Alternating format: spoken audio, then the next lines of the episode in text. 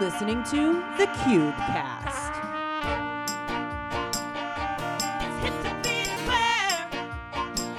All right, welcome back to the CubeCast. I'm Christy. This is Tom, Hey. and we got Mike from Podi Boys. Uh, hello, people. All right, I know Mike from the first time I did a huge competition in Breathe, uh, at Breathe in uh, Calgary. Uh, when I saw this guy throw down, I didn't know what I was looking at anymore. Uh, Like everything that I thought of, like from our scene, and I saw Mike. I'm just like, okay, my eyes are glued. I gotta watch what he's doing all the time. Like this is great. No, I didn't record or anything, but thank you, thank you for coming to the podcast. I've always Uh, wanted to, uh, yeah. tell you that. Uh, it's uh, it's my pleasure, and uh, yeah, I'm glad that I can be of of some inspiration there. Yeah, I have you to remember kind of like what which which competition was that because like we we had we had so many competitions uh, Yeah. throughout the years, and it's just like man, which which ones was it? Is it uh Was that like uh one of was the, that the West, West Coast? Yeah, it was the West Coast, Okay, yeah. yeah, yeah. Yeah, yeah. No, I, I was definitely feeling pretty strong on that. It was it was a really fun competition, and it was the first time I was actually able to compete with everybody else because over the years uh, it was always, you know, Breathe staff and Podi putting together competitions, and you know you just don't want to have any type of conflict of interest when we're running the competitions and having us compete with everybody else. Because then Right. you know it's like oh yeah you, you go ahead and you win. It's like oh yeah well, uh, th- th- he he paid off the judges because Wait, there's the judges Like didn't you you do, designed the course. yeah, yeah, exactly. yeah Didn't you do like um a tiebreaker with somebody and you had to take off your shoe or tie your lace? uh, yeah like- it was a it was Yeah. a three-way tie between i believe it was myself ruben and jonathan Mm. uh, jonathan was up from california yeah, that's uh, right. yeah, and him. Ruben Corlin from out in uh, Yeah. Saskatchewan. And yeah, the the tiebreaker came down to us balancing on top of the, our eight foot bar set, and we'd we'd gone through like all of the ringers, like oh yeah, just go ahead and turn 360 on the bar, uh, squat down, Yeah. squat back up, go one foot, squat down, squat back up, and all that stuff. And then they're like, okay, like they're they're all just too good. Like what are we gonna do? well, uh, they, they're just like, okay, well, you gotta untie your shoe and then retie your shoelace, and you know that'd be fine if everybody had their shoelaces out, but like for me, I always tuck my shoelaces in because I don't want them flopping around. So I had to untuck my shoelaces, untie them, and then retie them. But in by doing that, I was like, I'm I uh, wobbled off, and then I was Ah. like, damn it, I had to save myself at that point. My memory doesn't serve me what right then. I thought you uh, won that one.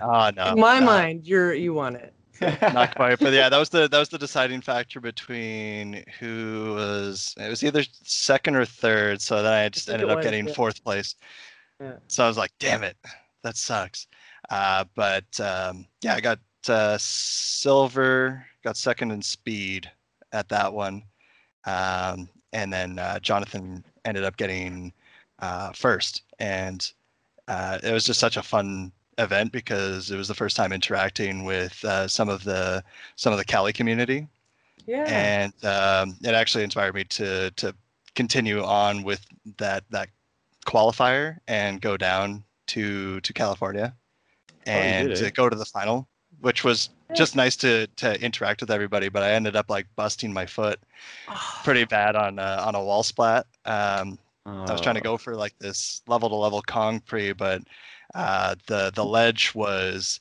uh, just underhang, and then it was like all cobble rock underneath, and then another ledge. So basically, I I beamed it right underneath of the ledge, hit the cobble, rolled uh, rolled my ankle, and then basically just like had it my foot flat up against the wall and then my heel on the ground. So I just like struck Right. it and it actually sheared oh uh, no. my uh, uh, it's like the talus that connects the the uh, the heel joint together, and it it went like Mm. completely undiagnosed for a, a good Hmm. uh, like several several months until I ended up going to um, because yeah, I just thought like I just rolled my ankle really bad, Yeah. Right. but because that connective tissue doesn't have any nerve endings on it, you like it, it people don't know that they've blown it out.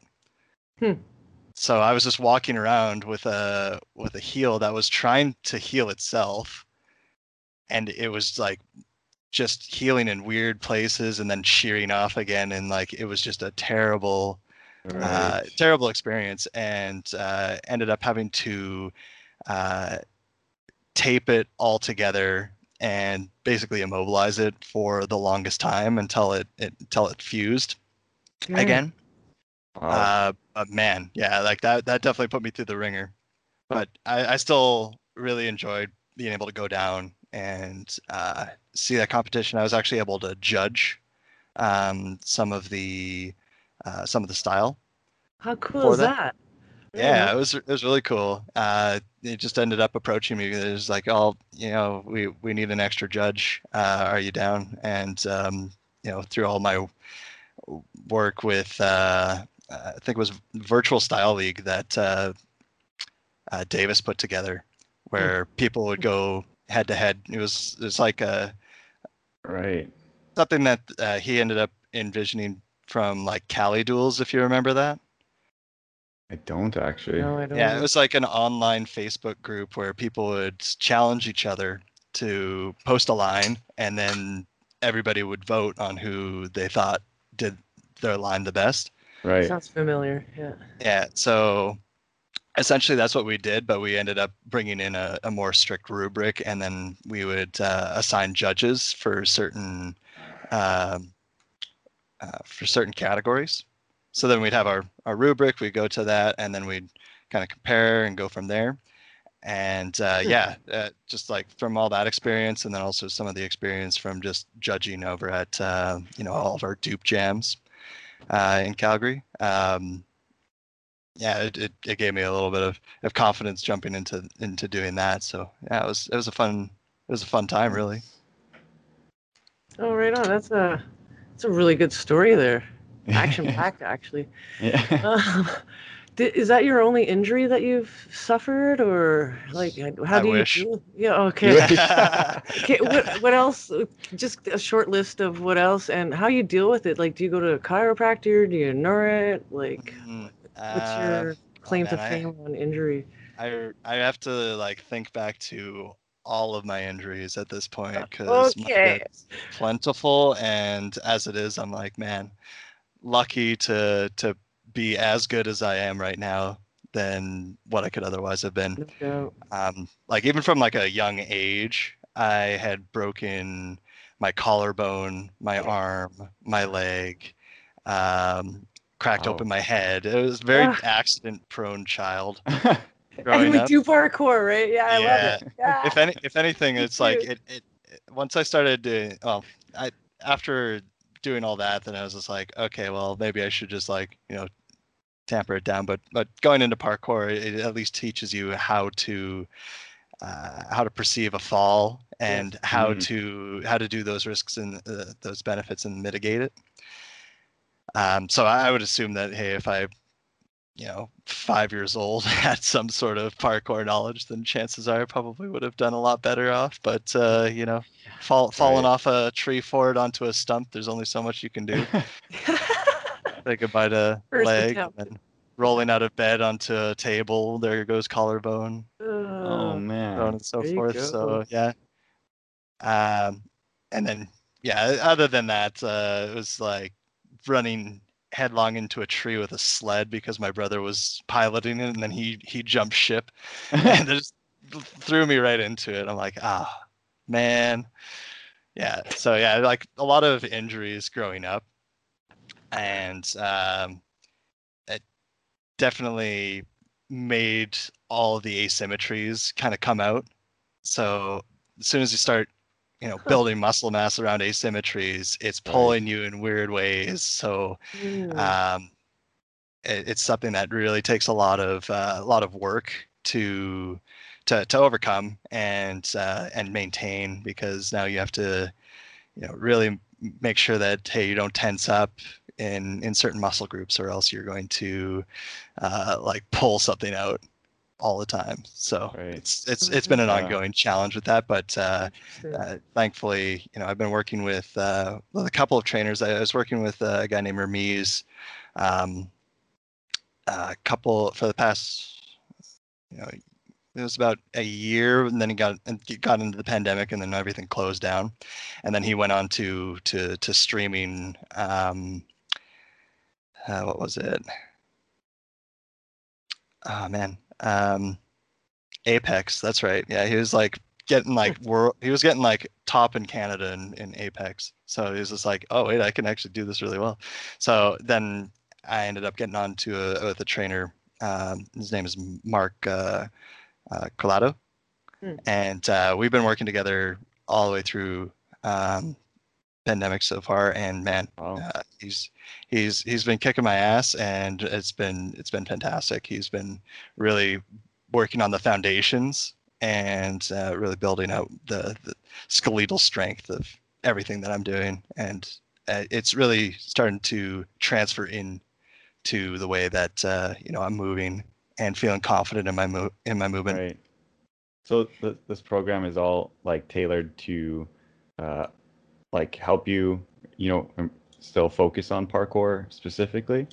Yeah. So yeah, he he he's seeing all my stuff and he's just like, "Holy crap, that's awesome!" and um, uh, definitely put a, a f- a few goals out to to him with getting back to my original PRs uh, that I set um, back when I, I f- first ended up getting on to uh, Tom Taylor's uh, workout program. Yeah. Uh, so yeah, he's he's out of the UK and he's the he's the man behind uh, Ed Scott and Tim Champion.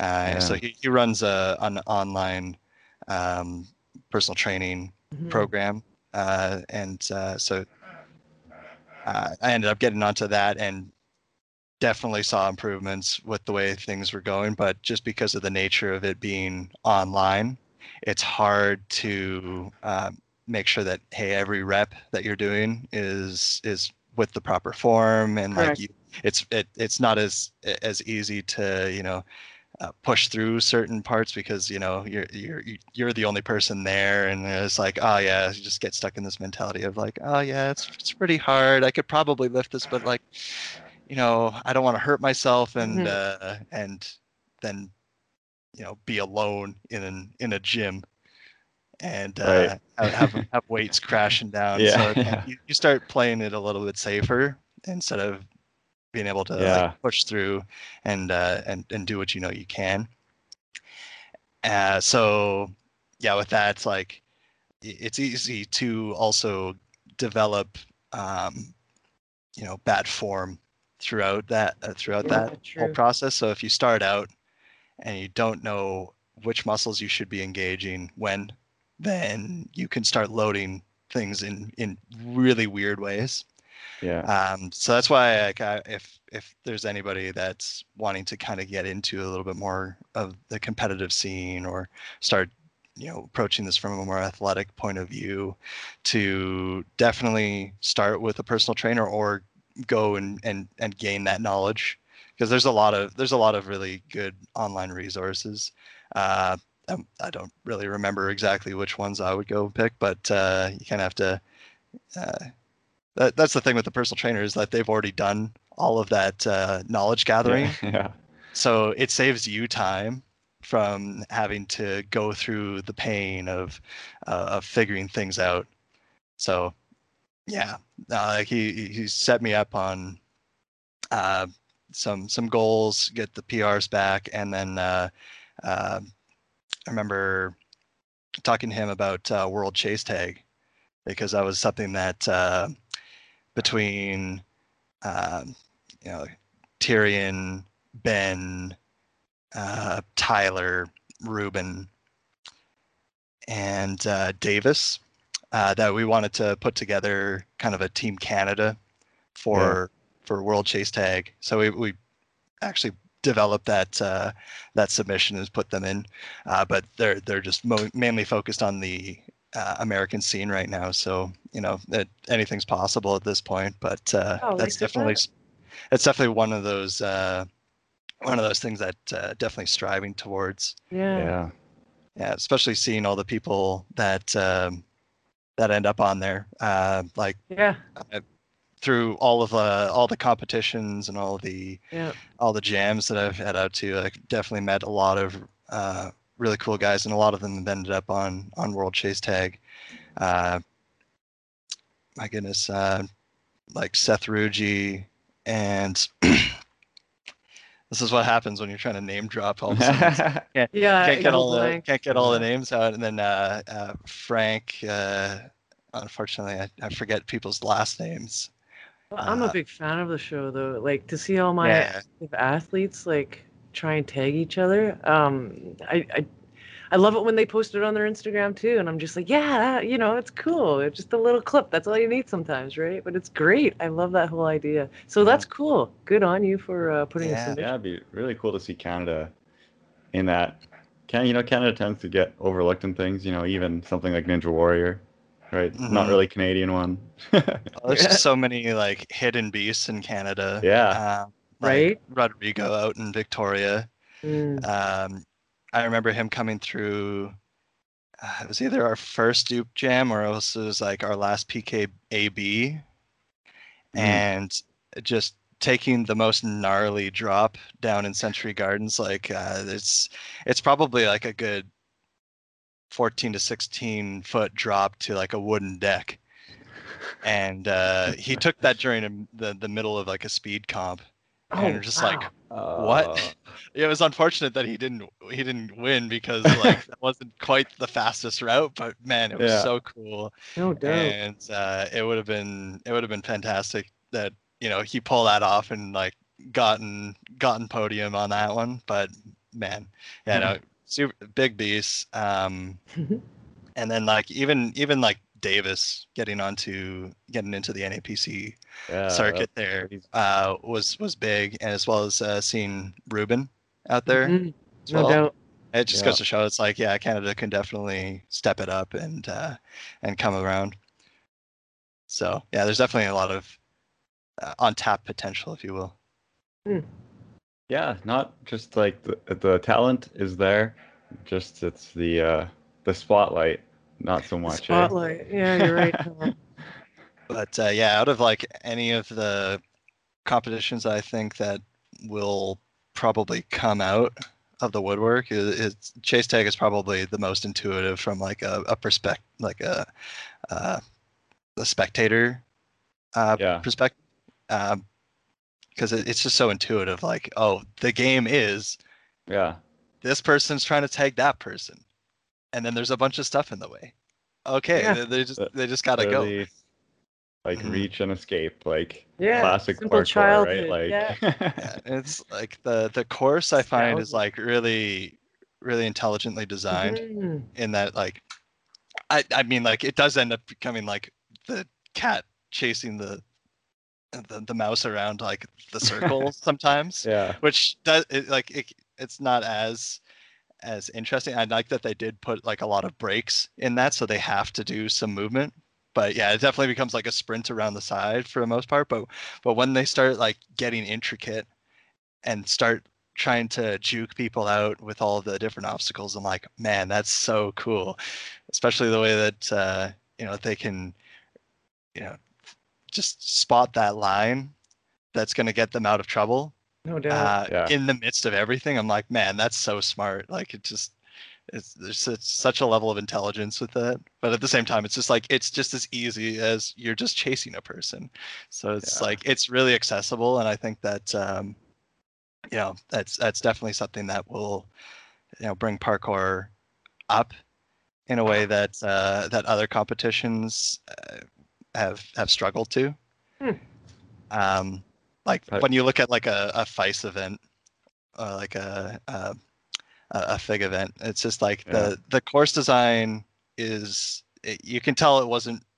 Uh, I mean, like I don't want to I don't want to rack on it too much, but like it's just okay, it, it's not when, when I look at it, I'm like, it's just not very inspiring because it seems like the person started with, there's a move I want to put here. I'm just going to put this move.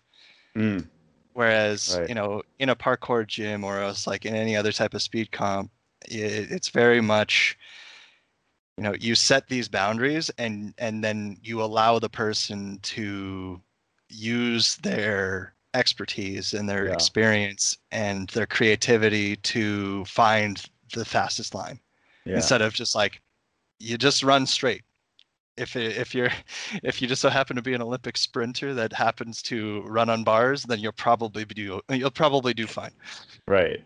so yeah it's has to be more than one uh, one route mhm. available. yeah like I, I was thinking like oh man they maybe maybe they got it maybe they actually started to figure it out maybe they started to talk to people like in the community about what's what would be cool in a speed comp when they had like i think it was in either i think it was in uh, japan when they had their comp. And then they had like this multi-tier like descent Cool. um, through a structure. And i was like oh okay like that's actually kind of cool. Like i would that would actually be really fun. Like have you ever been in like one of those play places where you have like that Right. webbing and then you Yeah. jump down and you're just like whoa. So it kind of remind kind of remind me of that. Like you're just the snaking through this and i'm like oh this is really cool. But then uh then it just gets back into the same monotony of just like a straight line sprint and i'm like Oh, it's not Right. exciting it's not exciting. And then they then they throw the the freestylers on there too and you're just like Yeah. "Oh." your they're brain. trying to get the camera around and you're like and everybody stops too. There's no connections. It's like, what what defines parkour in my eyes is like the ability to just keep moving. hmm And like in freestyle, it's like every inch of space is used space, be that flat ground, be it a corner, be it whatever. So, you know, when you watch like a really sick line, it's like eh, there's intent behind every single movement Right. and at least within the comps scene that I've seen with with like in FISE events is that you know people aren't penalized for just taking a dead stop and then hitting like a double and you're just like no like would you it'd be cool if you did something into the double yeah that'd be really cool wouldn't it? But i don't know that's that's just my that's just my opinion on the matter. It's just like if uh, everybody's going to have their own comps and their own rules for comps um, it's definitely going to increase the, the the the viewership of parkour and at least the the idea of parkour. It's just to to how much of a detriment on you know how how it's viewed i'd say Yeah. That it's like okay are, are are we able to attract you know the biggest names to these types of co- uh, these these types of competitions? And you know are, is this is the comp sick? Like is it actually really cool to watch? Uh, so far i haven't really been all that inspired to like if if i look if i looked at that comp and then i was just like oh yeah like that actually looks like a sick time. Uh, because they basically just like s- ripped off hop the block and that was cool because like there was a lot of uh different it, it wasn't just a straight line sprint towards the end for the most part Mhm. uh sure it was a s in a straight line but the the the the way that the course progressed was very yeah it, it was designed by parkour people let's just Mm. say Right.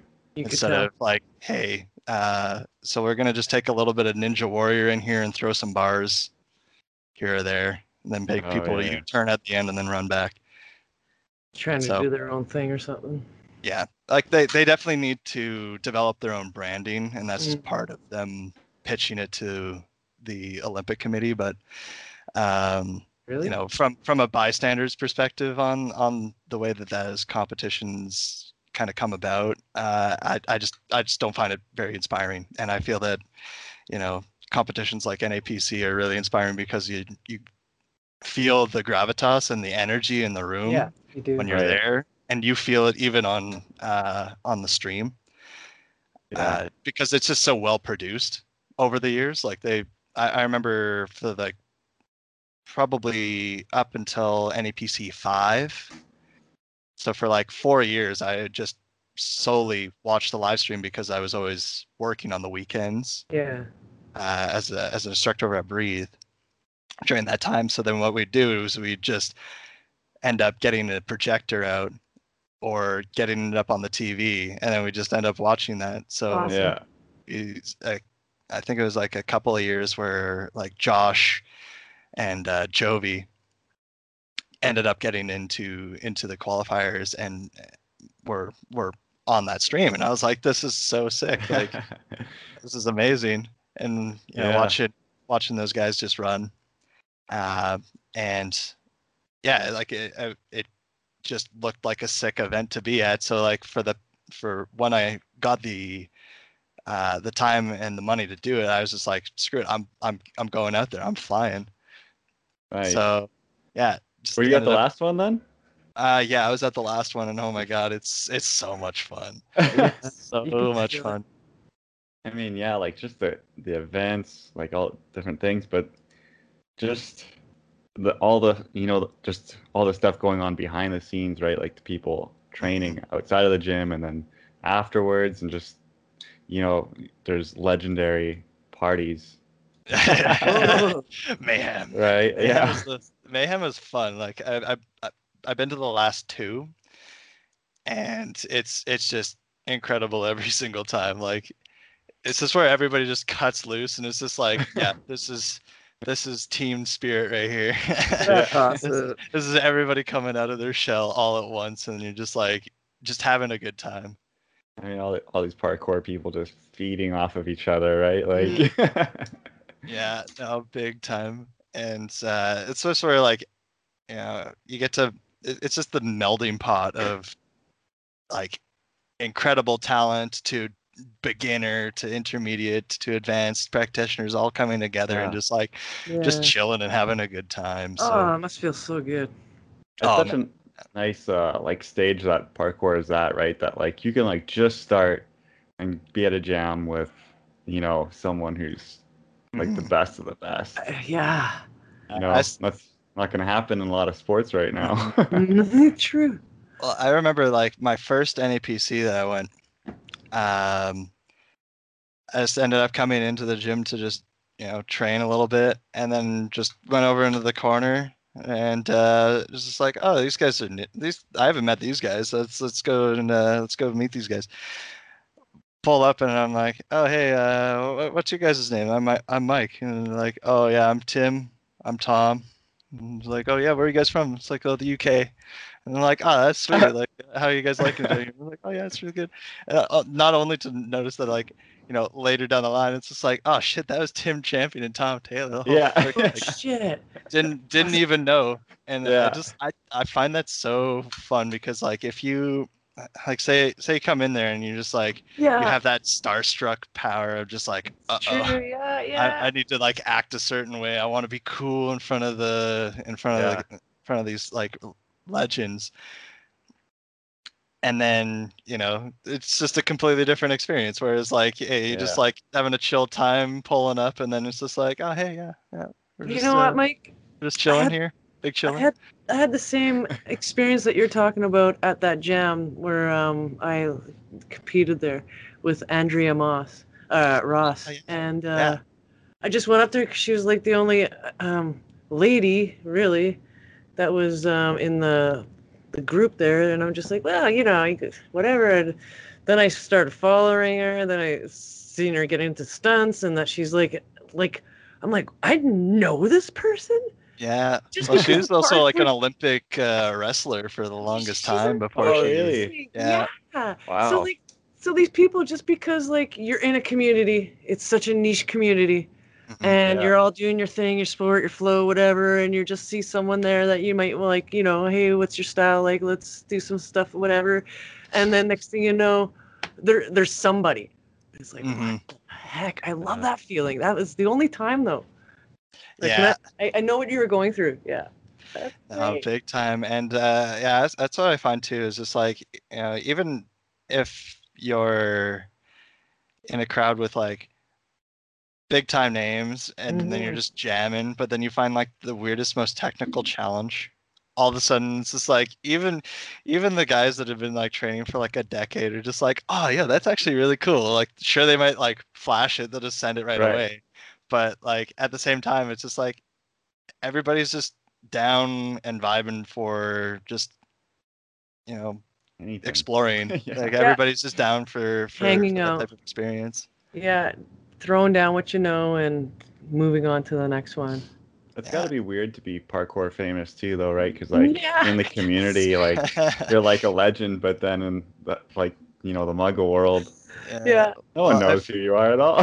It's got to be like any other celebrity as well. Just like, you know, you go out to, you know, Mumbai or something like that and just like a nobody.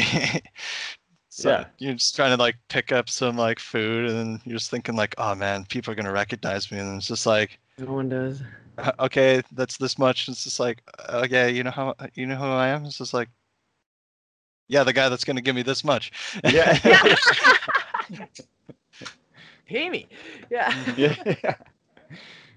But yeah, it's it's gonna definitely be interesting seeing how how that type of like that if that type of celebrity kind of develops in, in the parkour world. I feel like it kind of has in the sense because like sure. you, you've you've watched all these people do incredible things around the world, and then all of a sudden they're in front of you, and you're like, oh shit!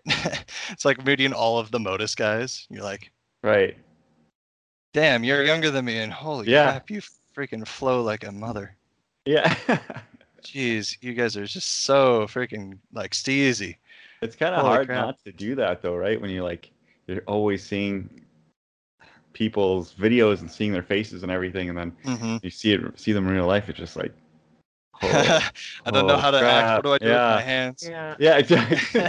Yeah. what do I do with my hands? Yeah. No, it's uh it's quite humbling actually to see people in their uh, natural environment in our sport. Yeah, and I still love that it's just a melting pot for the most Mhm. part. Like, sure. I think I remember like trying to write out a blog post about kind of like the athleticism versus recre- recreationalism in parkour. Mm. uh, and just like you know whether or not okay parkour should only be a recreational venture where it's just like uh, it's just self expression and uh, and you know e- evolution and so forth or if it should be you know this competitive venture of figuring out like okay what what can the body do and Right. i i see both sides of the aisle there because like not a, not everybody's going to do well in a competitive space and you know I've, I've been on both sides of that because like in growing up i was in like t-ball baseball basketball um, and soccer and what other than it being a team sport i didn't really enjoy team sports all that much because it's like it wasn't about how well i did it was about how well the rest of the team did and i'm like well right. I can't Yeah. carry the whole team. It might have just been a lot of egotism on my side of things, but at the That's same time, it's just like I. I would like to think that hey, I was doing well enough that if everybody else was around with me, then like okay, we would have like we would have crushed it. But you know, being in youth sports, it's like especially any type of like drop in or anything like that, it's like not everybody's going to be as competitively spirited.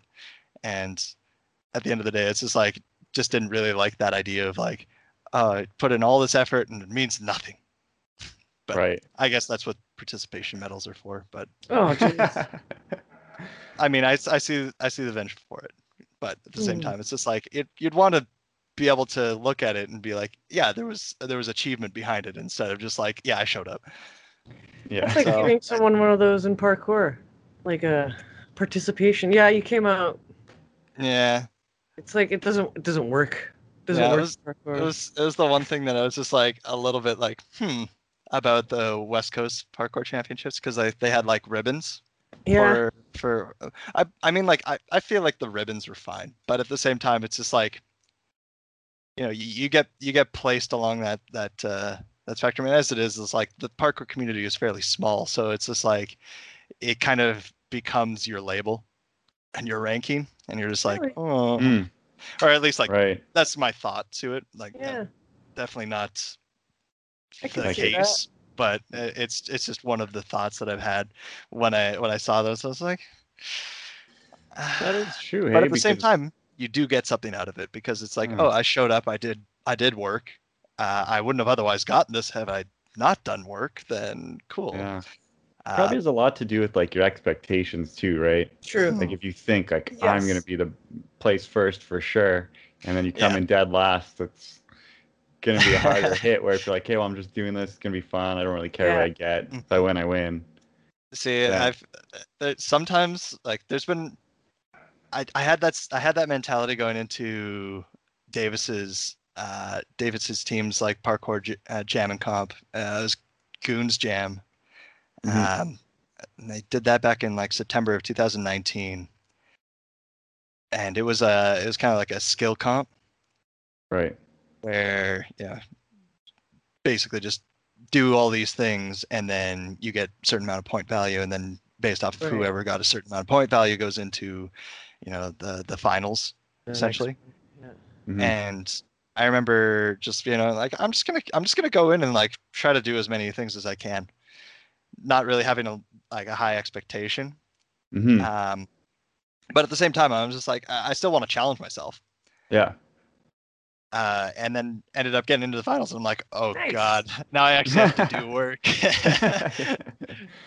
and I remember I, I- remember I had the same mentality like the first time I went into to, to NAPC and and did the did the on-site qualifiers and again did did skill the same day, and uh, it's the same thing. I was just like, I just I just really want to see how many challenges I can bust out, and then I ju- and then I met the threshold and I was like, oh, that's so sick. And I remember I was just like, but I am so tired. Right. I am Yeah. so tired. I am hungry. I am dead.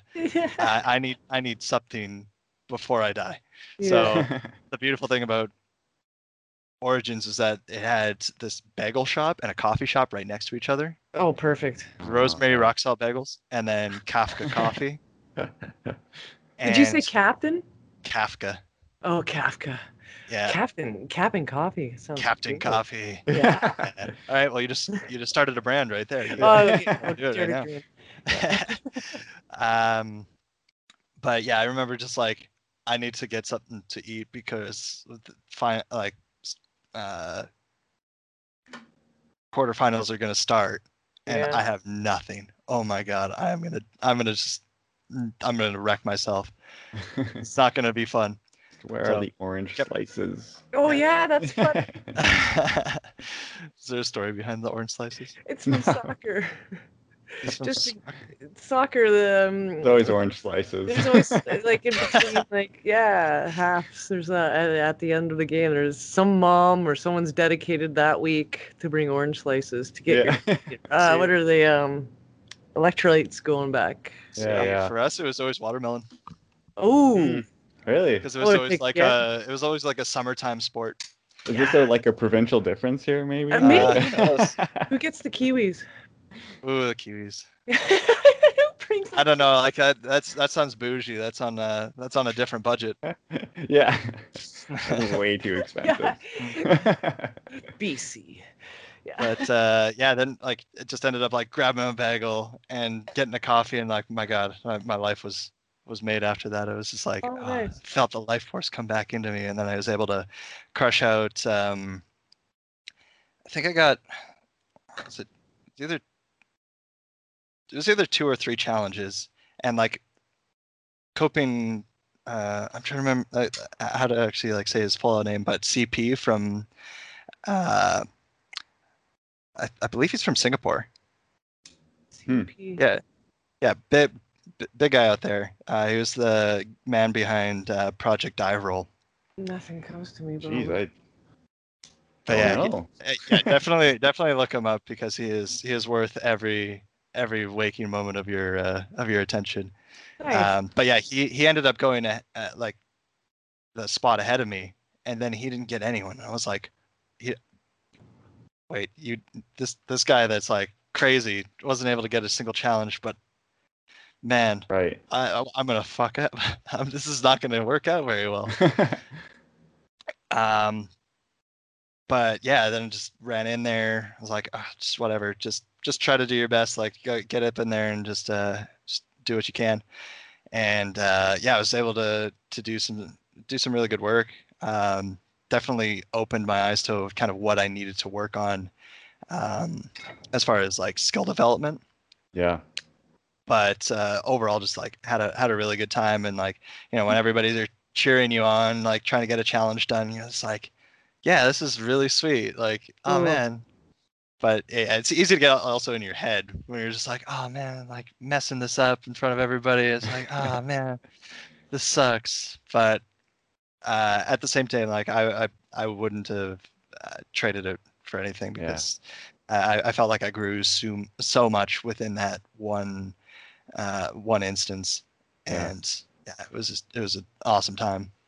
Yeah, if, if you're in the right headspace, safe like Mhm. doing these competitions, like I know for myself doing like the speed uh, speed uh, comp at Dupe Jam, and then the skill one at Empire for their opening was so much fun. But Mm, you know, it pointed out some weaknesses too, right? Yeah. yeah, But exactly. I wasn't there to you know beat myself up about about it. It's just like, oh yeah, I can improve on this. Yeah just just here to have a good time and that's uh, that's what i find like um in, in like a successful comp space uh, it allows everybody to kind of get their feet wet in the comp scene and um and and interact with those types of people because that's what's going to bring people back is that is Yeah. that same energy that Mhm. same level of uh, of accomplishment like sure you're like if you if you don't do very well like you're gonna you're gonna be bummed like who wouldn't be bummed but at Right. the same time you're gonna be really thankful that you did because you're able to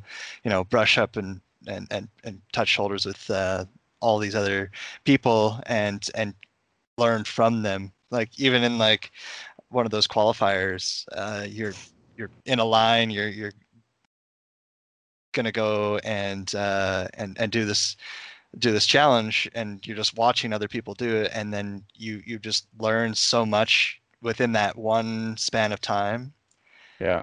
um, i remember there's this one challenge I um, miss jam so much. yeah, I can't wait Saying for them to that, come I'm just back. like though. It's, reminiscing. I'm like, I want to go to jam right now. exactly Oh, sorry Oh, to it's- interrupt. I apologize. no no because like it's the same sentiment here like uh it it's just such a gathering hump for for the community and you know i find that yeah that's what that's what the community really is about is like getting events together to bring people to bring people in like Yeah. that, that's what I, at least like that's what i found in the calgary scene and the vancouver Mhm. scene like everybody just loves having those interactions and you know unfortunately you know when you have uh, a contagious virus going around then you know that's not the, not not the great for having like everybody from around the world come into one space and you know Yeah. touch butts But you know what? Uh,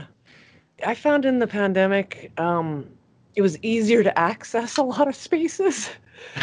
yeah because, Oh, yeah. the the, No the one's foot there. traffic, Mhm. yeah, or like uh, you know, security didn't want to get off their, you know, and come down and see you, kind of thing. You're like, oh, okay. They don't want to go near you, I kind of. You know? yeah everybody just like uh, everybody and everybody's got the plague Yeah. I know. i don't want to touch you with a 10 foot pole because then i'll have to throw the pole out Pull out, Yeah. right? Yeah. Yeah. You're yeah cool. unfortunately i just i didn't never i didn't get a lot of training in um, when it was like under some severe lockdowns and Mm. like yeah. that's like my one uh my one regret through it because like yeah as you say like so much would have otherwise been opened up that would have otherwise not been uh had you know we've been under normal circumstances Mhm, mhm. and as it is like getting back to training now because like we try to at least for me I, I try to get out every sunday and uh, and do do a training session with uh with, with some guys so just had a had one this past sunday and had a lot of fun Nice. um had one guy out from uh from quebec actually alex um, Shout out to uh, Alex. yeah so yeah he was he he came through and uh yeah we got we got a good number of people out and thankfully like you know we haven't had to worry about uh you know group um group limitations um like there was a point in time where it was like limited to five people in the outdoor environment. Um, and, but now it's like all the way up to 20. So it's just like, Oh. uh, don't worry you're about ahead, it. You're ahead of us then. We just got to the five. Oh yeah, yeah. You guys got you guys got set back a little bit. Yeah, we. yeah, not doing so good here. Yeah, it's I just because on our- our- same thing. I didn't stop doing what I. no one's restricted me. yeah, but now it's like a lot more of the time. You know, I go out and uh, and Yeah. get we get kicked off of spots. Like um, I remember. Uh, it was like, it was- Uh, no, uh, well, one time this past Sunday we were at Oh, uh, the Calgary okay, Tower spot, the Calgary Tower Ledges, and uh, just found like a new challenge uh, up towards like the the back end, which Mhm. is this elevated staircase um, to um, this one exit, and so you have like this one long like 12 14 foot drop off this wall off this other side but then uh, going away from that then you have this one angled piece that uh, kind of joins off at like pretty obtuse angle. And then a, a planter that's you know not not too far but like definitely nothing that you would be able to just like do a stationary like pole kong to well you probably could but like Yeah, yeah. you need like giant uh orangutan arms and yeah. million and a half years of, of beans or something like that. but but yeah, like we were just jamming on this one spot, and then the security guard comes out behind on the on the on the staircase, and they're just like, "What are you guys doing?" Like doing parkour, you know, like we're just trying to you know move our bodies from this end to the other end. And then it's like you Mhm. can't do that here. I'm like, okay, yeah, we'll we'll move on. And then uh, Ian, who was with us, Ian Parsons, he, he was just like, uh, "Can you spare us like three more minutes so we can get like three more lines?" And then she's just looking at us like, "What are you talking about?" And we're like, "Oh no, no, don't worry about it. Like, yeah, we're we're going." Just like, uh, don't worry, we'll just come back later when Yeah. when you're gone. here. Yeah, you're gone. Next Is shift. it? Yeah. yeah at the end of the day it's just like eh, you know it's outdoors and it's widely open to the public it's not gated off or anything like that so it's Yeah. just like you know the idea of it being a private park you know Uh, probably right. should put signage up first and then Yeah. then start making those arguments but at the same time Yeah. it's it's all about being as respectful as possible and and building a, a good relationship with everybody else in the city that otherwise doesn't really understand what the heck we do and why the heck we're standing on ledges Yeah. and jumping from one thing to another like it to, to everybody else it's just a giant liability claim Yeah, waiting to happen I know but- that's all they see. yeah, but then you know, it's it's through that it, it's that exposure therapy really. Mm. Like the, the more that they get exposed to the community coming out, and then there's no issues, then you know, chances are they're going to be a lot more chill about it. Yeah. Uh, like example would be just yesterday uh, with the jam. Uh, one of the security guards for the Bow building. Did they join? No, Ah. but they, they just they just left us alone. I was Um, gonna ask you about the Bow great. Building. Uh, it looks like a sweet place to spot to chill. Like, oh wow. it's it's a good chill spot, but man, security is tight. Anya. Okay, go on. What's your story? Sorry. Um, but uh, yeah, so we're, we're just jamming at Wood Park, which is just this uh, this one little sitting area out in front of the Telus Sky building and the Bow Tower. Uh, and then just right down the street is Calgary Tower. So you got a lot of like Mhm, really interesting architecture, and it's right off of the C train line. So mhm. the the light rail that goes throughout the city. So it's Yeah. really accessible. Uh, so after Century Gardens ended up getting uh, cordoned off and um, scheduled for and and worked on for renovations, we just kind of naturally moved towards that side, and uh, that was just kind of our our starting point because it had a lot of really interesting challenges, and it was like pretty accessible to anybody and everybody. So there's like, you know, a lot of beginner stuff that you could do, nice easy vaults here and there. Um, but then, you know, you got some intermediate jumps that you can do with running prees, you got bigger running prees, you got, you know, substantial running strides. and you're just like, yeah, there's a Cool. lot to offer here. So, um, you know, it, it seems spot. like a Yeah, it seems like a pretty plain spot, but then you like start opening it up, and even just yesterday, like went and saw challenges that I was like, oh, I never saw that before, and it's like, who who would have thought that you know we're still finding new challenges in such like a Mhm. otherwise like pretty like it, it seems like a bland spot until you start like working into it. That's funny how that can happen with spots. But, like you uh, train at them for years, years and years, and then Mhm. maybe you train someone new, and then they see something. It's like, "Oh, exactly. that's been there this whole time. exactly. Uh, but yeah, we were just training there, and then uh, the security guard came out, and I'm like, "Ah, crap! Ah. This, this is it. We're gonna get kicked off." But then he just goes goes over into the corner, and then just checks to see that you know some if anybody's like, you know, just loitering, just chilling out in the corner, and then just walks out throughout the park, and you know, people are just doing like uh, palm spins on some of the benches uh, towards like the end of the park, and you know, just Just No. chill. just just chill, just walks off, and I'm like, oh, nice. sweet. nice. and we just kept on going and got to, got some good clips and uh, had a- had a good time. Uh, I guess the only problem was that it was just that spot just bakes in the sun, and it was like 30 degrees out. So, but yeah, like I- that's also another thing that I just love about parkour is that you know you once you start you know mixing in with with people that have different experiences and have maybe a different skill set, maybe different uh, perception of you know you got that different parkour vision. Right, You know, they see Mhm. they see challenges where you don't. right. I love that. Um, I, I think that's where like you know that travel bug kind of comes around too. Mhm. then it's just like, oh yeah, get to get to experience all this new architecture and new ways Yeah. of uh, new ways of moving. It was like when I ended up going out to Montreal and uh, hooking up with like the the Unit 45 guys and going to the spot. I was just like, oh, this is this is really cool. Like, there's just so many new obstacles to to overcome and like a bunch of new challenges to try. Whereas, you know, you can get definitely bogged down in your local spots over Yeah. and over and over again doing the same thing. So it definitely spices spices up the training. Yeah. And people definitely can their styles become products of their environment, Mm-hmm. right? oh, Like big time. there's a reason why uh, so many people in the UK are probably so good because that architecture there is ridiculous. Oh yeah. like why are there walls there? You know? well, they built they built themselves in so much. Yeah, whereas, like yeah. in Canada, we have so much room just out. open. Yeah. But uh, you know, over the last while, the downtown core has definitely started to you know take on a lot more you know ledges, and I, I'm seeing a lot of challenges that um, otherwise wouldn't have been there if we we didn't start building up. Mhm.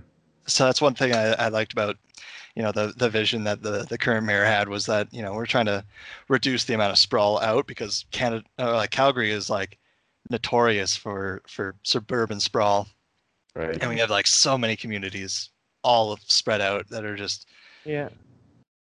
you know uh, I like to think of like the the the weeds intro, you know, the little boxes on the hillside. That's hilarious. Little houses. Yeah. Yeah. Exactly.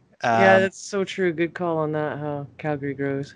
hmm Uh, but then, yeah, definitely started to put uh, a little bit more emphasis on on building up the the downtown core and like Mhm. developing, you know, bigger multi multi family units.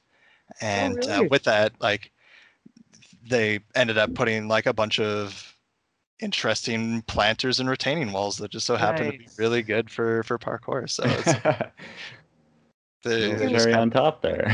Hey, Mike. Let me ask you. You've been talking about all this parkour. What got you started in parkour in the first place?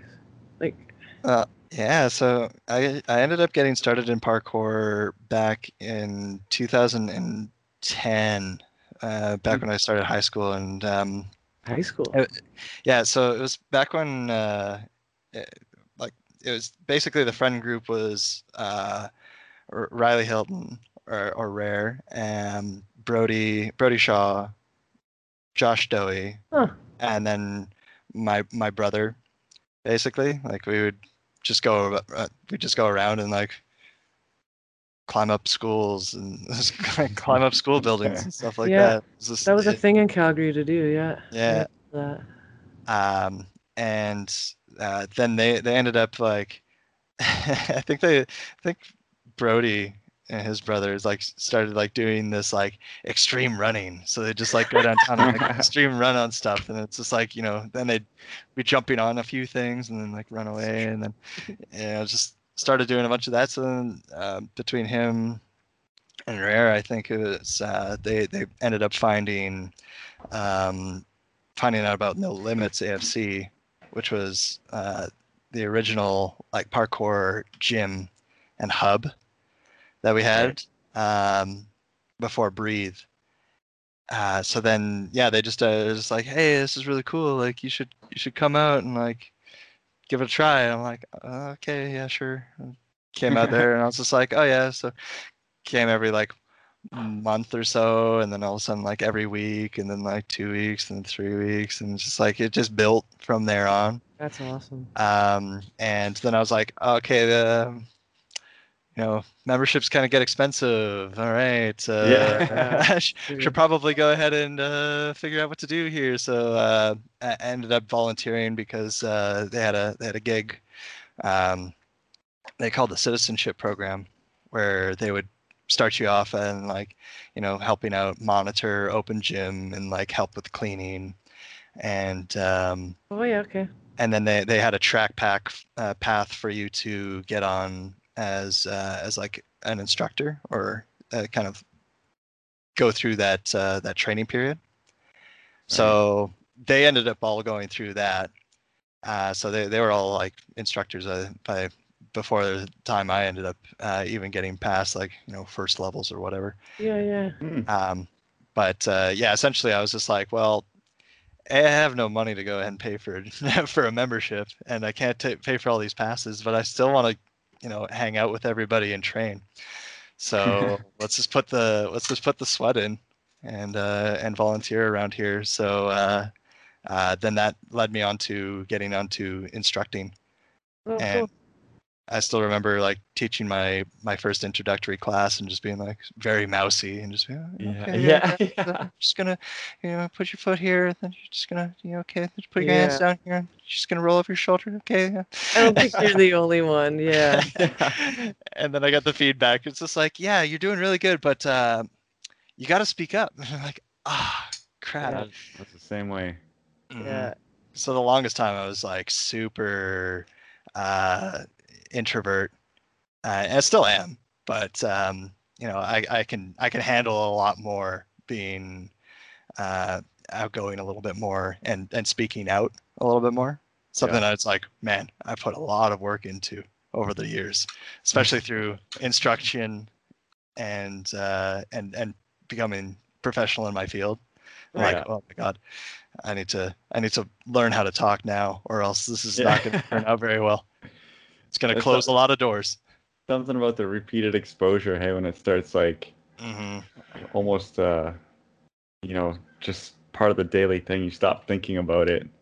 Yeah, Like, oh yeah, Uh, right. I'm talking to a large group of people, right? Yeah. Right. Yeah. I feel like that's something that I, I, I definitely lost out on over the pandemic was just because like I wasn't interacting with as many people, and Mhm. online interaction, if you're just on like a voice chat, you just don't get those cues. You don't. You're just like, uh, I don't know. There's a lot of Yeah. there's a lot of stuff awkward. that's yeah. There's so much stuff that just gets lost in translation of. It, it's like trying to text somebody like a sarcastic comment, and then they're like, "What the hell did you just say?" no, no, no. It's like sarcasm. You got to put the winky face or something like that. Yeah. yeah. Um, so yeah, like definitely over the years of just having to deal with um, with instruction, uh, going to university, uh, it, Mm. it definitely had to had to push myself out of that type of uh, comfort zone, and I mean, it, it definitely has helped to do so because, well, Mhm. incidentally, like if you have the best ideas in the world, uh, not going to go anywhere unless you're able to communicate it, be it Yeah. through I don't know writing or through uh, being able to speak it. So, yeah, that that was that was kind of ended up getting started in parkour, and um, that it just ended up leading into uh, taking on you know bigger roles as far as uh, the community goes, and uh, part of that was getting into uh, gym designs, and that Hmm. was something that I got into because um, uh, during my upgrading year after I'd pretty well graduated, I uh, needed to upgrade my math because I just decided, okay, I'm just going to put that off to the side while I work on my biology and my chemistry, do all my sciences, uh, because I I really liked I really enjoyed science, and I was just like, oh yeah, yeah, this is really fun. But then it's just like, the math, I don't want to. do that. So it reflected in the grades. It was just like, okay, all the like the time and effort is just like on a logarithmic scale. Just gonna. Yeah. Okay. Um, so ended up going back and and and upgrading my math, which just absolutely crushed it because I was like, well, I don't want to take this again. yeah, yeah. uh, but at the same time, decided down. to um, just because of the way it would be to just take one course in the morning and then just like have a weird rest of the day um, before going to work. I was just like, okay, well, might as well just fill that in with like an option here or there. So decided to end up like finishing off my physics and then also doing um, uh, 3D design or doing like pre-engineering, which they had Wow. 3D printer, which was new. Oh, so it's like that's really freaking sweet. Yeah. So ended up getting taught on uh, AutoCAD, and Right. Oh ended yeah, up I heard of that. Yeah, and then ended up uh, 3D printing a bunch of bunch of stuff, and and uh, one thing led to another, and kind of got wind um, that I, I I had this 3D modeling experience.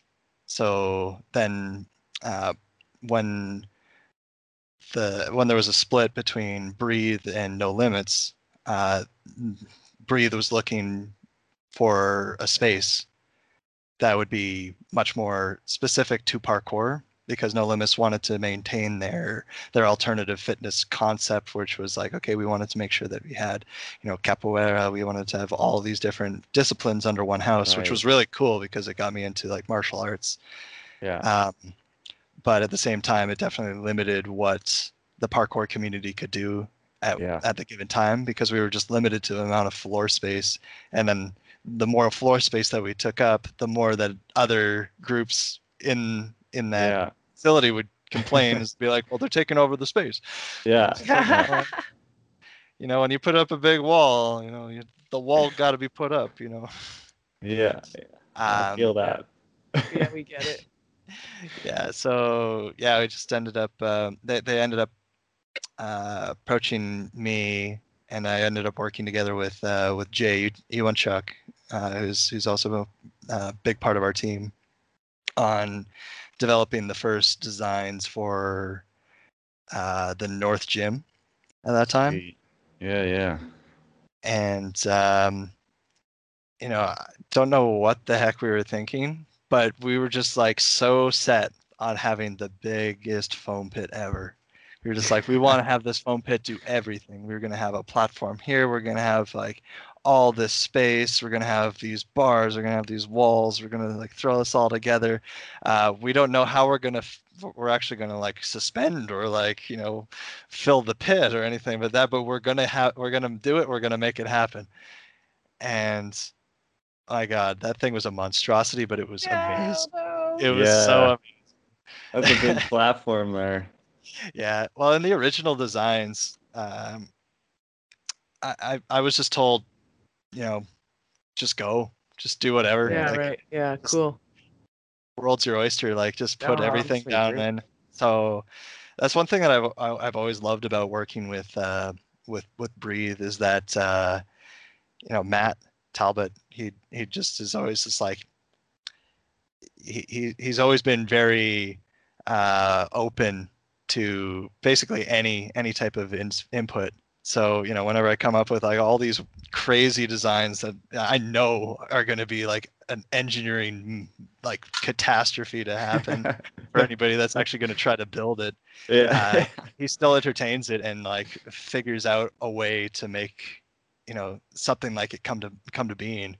So you know, I, I have never felt limited with what I nice. what I've been able to design Yeah. uh, Right. working through Breathe, and that's that's kind of why I just ended up going on and and and apparently you know they, they kept on liking the work that I did, so they just kept on coming back to me and, and telling me, hey, yeah, like we we've got this new project and we, we really want to have you on. I got a question for you. Did you help with the um, Empire build, like uh, designing? A little bit, yeah. Okay, Um, cool. so I didn't want to. I didn't. I really didn't want to step on any any toes in the in the community in the sense that like uh, each community I find has a very distinct way on which they they view parkour and, and gym design. hmm Um, so you know everybody's gonna have different uh, aspirations for a space, and I, you know I didn't want to come in with my with with my perspective and kind of put that on them.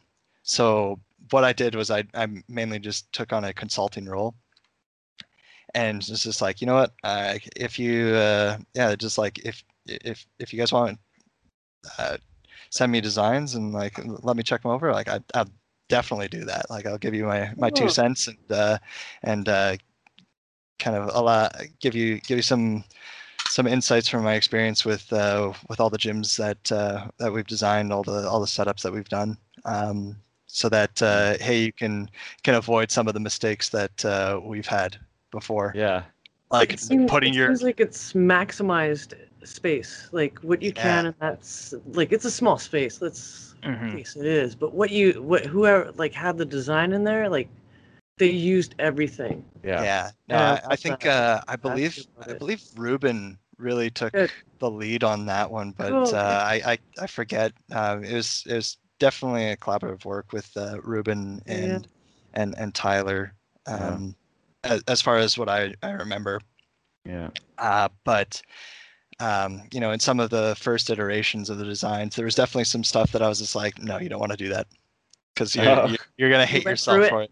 You're gonna Yeah. hate yourself for it because uh, it's gonna block you off from doing this. You're not gonna be able to do that. Uh, Right. Just- my my biggest takeaway was always like, you know, you just never put a giant foam pit right in the middle of your facility. yeah, I guess so.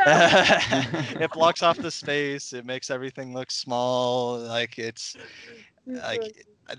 as as fun as North was, like my God, the originally the design was so that like it was supposed to be like this like scaling pagoda that was kind of like goes up, but because of the way that you know and and the cost and the engineering that would have otherwise been required to make it happen just didn't end up happening. Oh, yeah, Um, and originally the the entrance was supposed to be on the other side, but oh. because of the uh, because of just the uh, of some of like the emergency exits and other things like that, Yeah. that they're just like, okay, so like yeah, we're just gonna spin it around. I'm like, okay. Yeah, Yeah. not, not thinking that it's just like, oh yeah, the first thing that you're greeted with was this big eight foot wall. Yeah. Yeah, as soon as you walk into the space, and you're like, huh? And then you look over and it's like it's more wall. And I'm like, huh? Yeah. What's going on over here? Uh, so yeah, definitely um, s- steer steered them into into direction, given my my opinion on on on several of the of the designs, and uh, ultimately, I think they they killed it. Absolutely, Sure, like I love that. I love that facility so much. yeah. I So yeah. I can't wait to travel. If there's anyone listening that's in Saskatoon right now and hasn't been to Empire, check out Empire Empire. Parkour for yeah, sure. it's a fun place. I just I- I was writing up a blog post before I before we decided to um, start moving over our our our uh, website. Now that like it's on Spotify, I'm not sure what we'll do for for blog posts, but like I was starting to get going on a number of po- like a number of blog topics, and one of them was like parkour podcasts. And like it's it's such a like an underutilized medium it really is. and you know when and, and one thing that uh, I, I kind of mentioned in that piece was that um, you know parkour is a very visual sport Yeah. and you know you you are known through your movement but not through your through your experience and your mentality and like all that other stuff.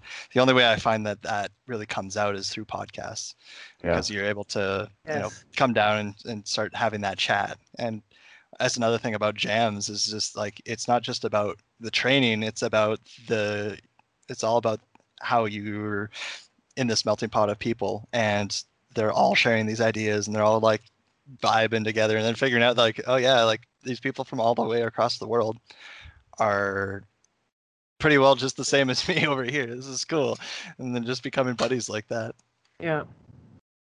so Yeah. yeah, i That's find that true, the podcast Uh, it's through all like the conversations with people too, just over the years going through just life, Mhm. you know, and kind of taught like you know life lessons learned, sharing it with people, and yeah that's always through the parkour filter. You know, like everything has to relate to parkour somehow. Like, Mhm. It's true, actually. yeah, you know, when you're just working on something and you keep it just keeps messing up, and you keep trying over and over until you finally get it.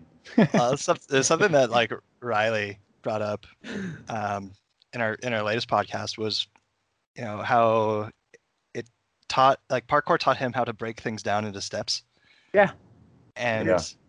Do do the progressions, do the do Mhm. the work to hmm you know see big challenges as just small challenges just waiting to happen. Yeah. And that's And all it is. That's I all- love it. it applies to all learning. You know, you see Yeah. at like some final like end result of, you know, whatever. It's like, well no, it's just like one step at a time here. You know, I Mhm. think I actually learned how to be a better learner from parkour. Does that, does that make No, sense? no, no. You I I would agree with that. Like I never thought I would do the things that I'm currently or have done if it wasn't for this sport. Because I agree. the steps and the fundamentals first of all there's very basics and those basics will push you to go greater higher longer further more stuff in a line whatever but and then those little more stuff that you add to the line and like and those go in two steps too i just I, it's almost like a re a rewiring of a brain in a way to think Yeah. like you know it is all possible but how do you get that to that possible point well let's do this let's do that you know what's more Uh-huh. efficient what's more flow what's your deal what what are you trying to do here no i think everyone in parkour has the same kind of mentality no matter who i talk to i see it in them you know Yeah. You, Yeah. you have to have it. Mhm. Hence the differentiation between the parkour people and the muggles. and the Not that muggles We were just wired Yeah. differently. just seriously yeah Yeah, that, that's true. Mhm. A lot of people right away, like, the mu- you know, muggles, they'll see parkour and be like, I can never do, do that. Mhm. Like, well, yeah, you, you can. yeah Yeah, everyone the- says that Like, you can do it. Just gotta start. so Yeah, many of my friends have said that like oh come on christy i can't do it. i'm like like this wall is made out of plush. Move your legs pull your arms and get over it. Right? And then they do it then i tell them to do another move and they're like come on this is easy. I'm like the first one was hard and this one's easy. Like okay let's do this. Like but it's great though. I love it. Mhm. I don't know why i went on a tangent there but because it's fun going on Yeah, tangents and just going down rabbit no holes. no no, it's a rewiring that's right a rewiring Yeah. brain trying to get see even that one wall rewired a friend's Mhm. brain to do something the next thing was easy. There reeled it all back in. Yeah, yeah, and uh, that's that's something that I remember, you know, putting out there before was just like, you know what, like, yes, you will get hurt if you do parkour in the way that you think that you're going to do parkour, right. but there's a progression, there's a way to do it safely, yeah. And Yeah. essentially you saying that hey it's a dangerous sport is projecting your your own insecurity in the movement that you are able to do onto the practitioner who has that experience. Like i'm not going to say to an underwater um, welder like a, a deep sea underwater welder that what he does is is is is crazy it's just like there are steps up to that point that he has gone through that makes yeah. that that reduces the uh, the the risk down to a manageable level that you're able to deal with. So there's like there's that balance between you know person's risk assessment versus what the actual hazard is. And that's the same as like a roof gap. It's just like if it's you know a roof gap of uh, two foot, anybody and everybody can jump two feet. Yeah. If you can't, then you basically can't step over a curb. Yeah. Yeah. You can't So- take a large step. the the risk is minimal so long as you do the proper movement whereas the hazard increases depending on the drop so you know it's just getting into that that headspace of understanding how do i manage the hazards and reduce my risk Yeah. so That was how so do- really well said. yeah. Well, it's, it's was so something that I've had to- to. Yeah, it's something that um, wa- was just, you know, inadvertently taught to me through my environmental science degree, which is on uh, doing risk assessments and environmental, uh, environmental, yeah, environmental risk assessments and also um, impact assessments. And that's kind of what they were talking about. Is like you have to have. you know, there's a, there's a matrix there's a there's a way that risk and hazard are intertwined and the way that you are able to mitigate your your hazard and your risk is through you know figuring out ways to compartmentalize them control Right. them and and and break them into manageable constraints that you can plan for Mhm. so like in the case of say doing a roof gap, then you know f- first off the the risk assessment would be a- am I capable of doing this jump? If the answer is no, then don't do it. Yeah. Yeah. Right? Why? Because that that mitigates all hazard. You, by not doing something, you just don't have the hazard. How do you build yourself up to to to reduce the risk of encountering the hazard? Well, you train and you develop a intuitive sense of what you're capable of doing.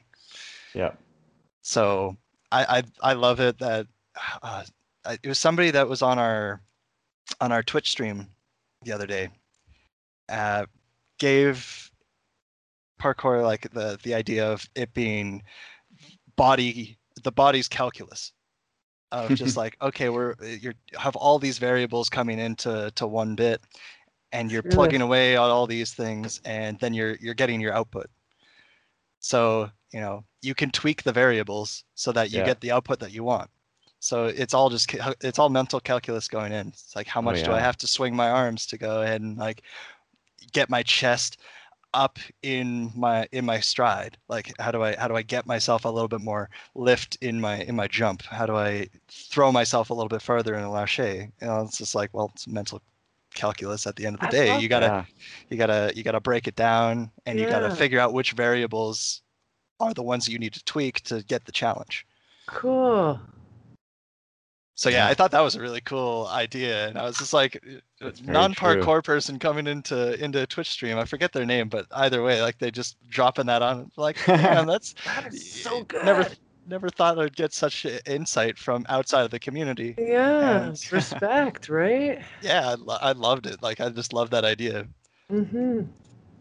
But uh, yeah, like I'm gonna put that on my resume. performs uh, movement body calculus Yeah. Yeah. to uh, to uh, an adept level. yeah. Yeah. exceptionally gifted in in moving the body. You got your uh, PhD in uh, body calculus. Body calculus. You can call me doctor. Yeah. Yeah. Well, that would be so fun though if um like more more countries start following like the Danish um educational model where like you can basically take parkour it's either in in Denmark or in in Finland. I forget which one. But they actually offer parkour as like a course that you can take. What? in Oh, like high school or junior high and you can just take parkour and they have like these incredibly sick gyms so Yeah. like imagine that a it's just like oh yeah maybe maybe uh maybe they actually do come out with a doctorate of parkour Denmark has some ridiculous amount of parkour parks. Dang. For they, they were such big adopters they're so early uh, early to the game and like my god, they uh they're they're killing it. Like the like some of the designs that I've seen come out of there are just so interesting. And Yeah. I know that I've I've taken bits and bobs out of out of all of that and put them into to some of the gym designs that uh, I've done before. Um, yeah, that's just kind of how I end up doing things. Is like you know just look around and, Yeah. and see what's out there and uh, you know try to try to replicate it in a way that uh, you know puts your own twist on it. That um, you know it it gets fit within the space. It's not just like copying and pasting it in and just like everybody knows that this is this is this. Um, uh, kind of in the way that you know, or uh, kind of in the way that Origins took IMAX walls and put them in the gym, but they did it in a way that you know incorporated all the other elements of the gym. So it's not like Right. you know, there's that one little section of the gym that's just everybody knows it's IMAX walls. Uh, Right. Everybody knows it's like it's just a pure replication of that uh, of that area. Um, it's it's actually just like oh yeah like oh these are like cool edges and then you then you start jumping on them and you're like oh yeah like this is this is pretty cool and then you're just like then somebody's like oh yeah like this is like modeled after IMAX I'm like oh damn that's really Yeah. cool And I'm like, Yeah. yeah, hey, I can do something here, and then if I'm able to do it here, then I could probably do it over there too. That'd be really sweet. So you've helped like you've done ugh, sorry, I can't talk. Helped like design the south location of Breathe and the new north. Is that Yeah, that right? yeah. Have you worked in any like concepts like that? Any designs of like local spots into your gyms at all, or or maybe international I- spots? I definitely, I definitely did. Um, Yeah. Um, in some of the original like North Renos back when we were just talking about being within the same space and then just kind of refurbishing some stuff.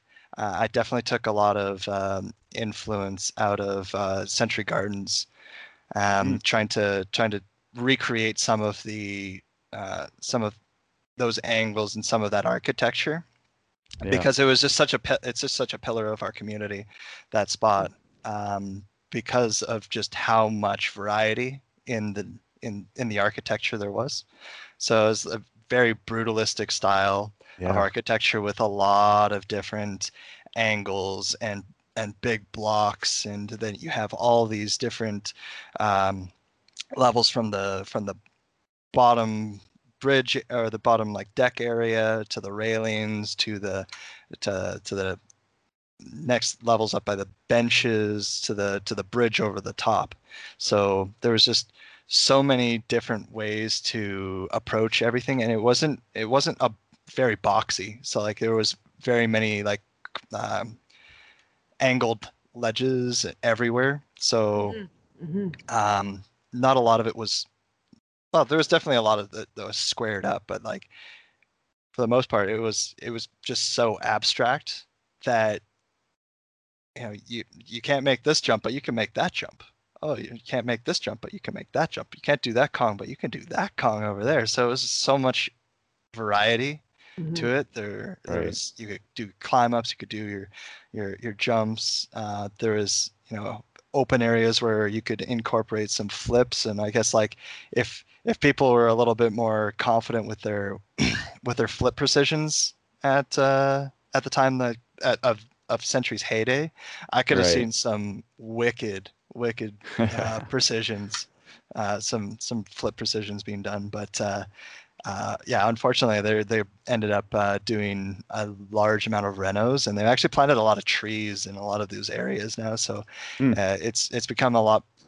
It, it's going to be a lot harder to do some of the same things that we did before, but at the same time, you know, some of the the original like challenges are still there. So Oh. that's that's what I'm really happy for is like seeing some of those still being Yeah. retained, uh, because like those are some of those challenges that like you know big and scary when you were starting out, and then all of a sudden became like just a you know hallmark of Yeah. of just training at Century Gardens, and uh, Yeah. yeah, it definitely um, became one of the bigger inspirations and bigger hub of training in in the Calgary community. So like after that ended up getting fenced off, like we we definitely kind of Mhm. splintered out and everybody started to kind of you know train in their own little little quadrants and it was a little bit harder to kind of get everybody together but um but you know it we're starting to kind of build ourselves out of that but uh yeah it's just been it, that, that was one of the ones that I definitely wanted to incorporate into into stuff but um uh, at the same time it's just like the logistics of actually making that is astronomical like yeah. would be so costly and it would just be a, a feat of engineering in and of itself so you know uh, for for the sake of budget and uh, and and headaches uh, just more of that okay well, we're, just gonna keep it to you know as, as as it is every time i put like an angled piece in then i just i can just like hear it in the back of my head and just like rob hill just going like ah angle cuts damn it. Seriously, that's funny. yeah. Yeah i still remember when um with the south gym we had that central like that central um area with the with the wheelchair ramp. Yeah. uh i think we called it the dtr or like the oh yeah. oh man i've completely forgotten the reason why we called it that. Um either way uh nice platform with uh with two levels so and it was i don't know it was it was oddly shaped enough that it's like you had a lot of different ways to uh to come at it so Yeah. like you could come at it from one angle and then do like a number of different things and come in from another angle and do another couple things. Uh, you could set up different boxes and other things on it or off of it and then you know create new connections. Um and yeah i just remember him being like my god i absolutely hate you for that. Because in the original design it was just like a full curved wall. So Yeah, like think of it just like a nice like nice rounded bit and in, in the in the end of it they're just like nope we're just gonna do an angle cut and then put a straight wall and then another angle cut and then a straight wall and Yeah. then that's gonna- i'm like yeah Yeah. that's fair enough Yeah. fair enough. So uh, that that's definitely why I like uh, you know working with them is that you know they they they rein in my my my expectations on on that type of stuff and be, and allow my vision to become a reality to Cool. the best of, of, of their ability. And uh, I, I still remember for the like Lethbridge gym because that was the first one that I ended up doing solo um, Mm. for for design. Uh, it was uh, yeah Breathe Lethbridge and that one was in a smaller space and i, I got a lot of inspiration from uh, the one I'm trying to remember the parkour uh, park name but it was the one that's built into uh, kind of a grandstand. If you remember I, I know it's a european one um, Oh, but essentially what they did is that they built obstacles on this uh, on this grandstand. So you know you have all of the all the seating levels and then they build obstacles to fit onto there. So now you have like a ledge to a ledge and then you have all these kind of staircasey um, obstacles that kind of work in inter interwoven together so it was like a Hmm. really cool idea and i was like oh i really want to do that so because we had this leveling structure or we still have this leveling structure um, where you know white band is your everybody gets their white band that's what they're working on that's their fundamentals Yeah. uh, that's your your vaults landing rolls that kind of deal and then you have your level two which is your yellow yellow band and with that that's more uh, more introductory vaults getting into like kongs getting into reverses Yeah.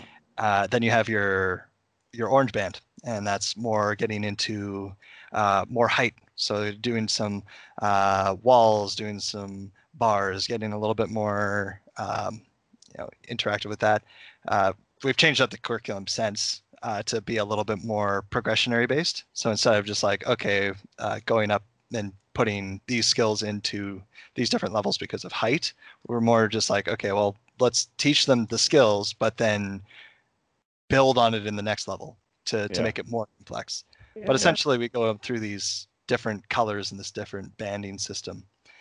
And what I did is I made each one of those steps in the design to represent each one of those Mm. each one of those colors in those bands. So it'd be, you know, when you come in, yeah, the ground it, it- you just got the ground floor, and then the next step up is yellow. Next Right. step up, that. orange. That's next cool. step up, gray. Next step up, green, blue, purple, red, all the way up at the top. So I remember going down there for my first time, and to get there, you have to go down this, you know, a, a fairly long like uh, hallway. And then you take a left, go up some stairs, and then it just opens up to you, and you see the staircase going to go up as you as you enter in. You still have all these obstacles in front, but you you have the staircase kind of going up, and I was just I just remember like crying. I was like, "Damn it, this is this is so good because like it's in and of itself, it's like it's kind of your child because you, Yeah. it's been in it was in your head before it even became drafted on a piece of paper or on a in a design in a 3D model, and then you know before anybody else has seen it, like you you have been you know percolating all these ideas, you've been putting them together.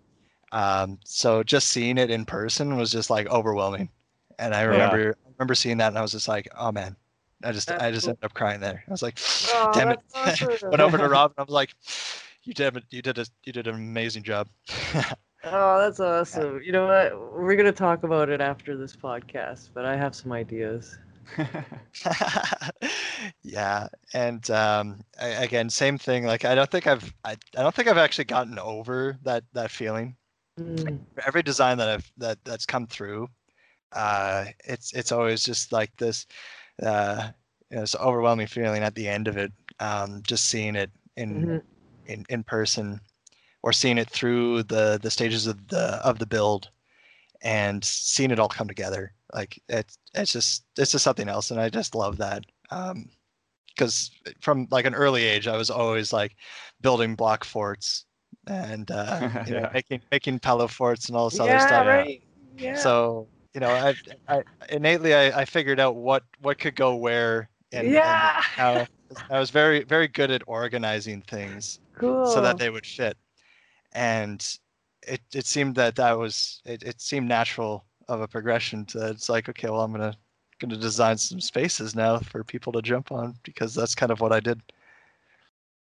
So yeah, I was I did that. I just remember going into to South Gym too. Um, well, when when it was just bare and just being like just trying to transpose what I had in the designs into where everything needed to go and realizing oh yeah there's some things that okay maybe maybe it doesn't maybe it's not going to fit here. Maybe i need to do something. Maybe i have to work some like i, I wasn't I, I never got pictures of like these pillars. Okay maybe i can find ways to work these pillars or like Gotcha. come come around these pillars and and still make this design work but in a way that that's tailored to the space. So um that's one thing that i was like really struggling with because they then people would be asking me for you know just hey just design some uh some uh, some obstacles that we could uh, you know have a repository of and then just copy and paste into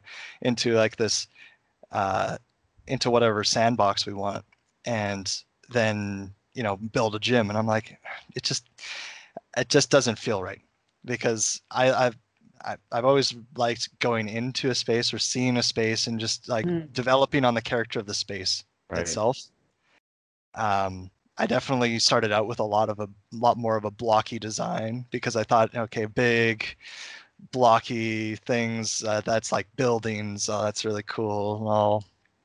Um, but then you know, gyms like uh, Unparalleled Movement uh, down in Missoula, Montana, rest their souls.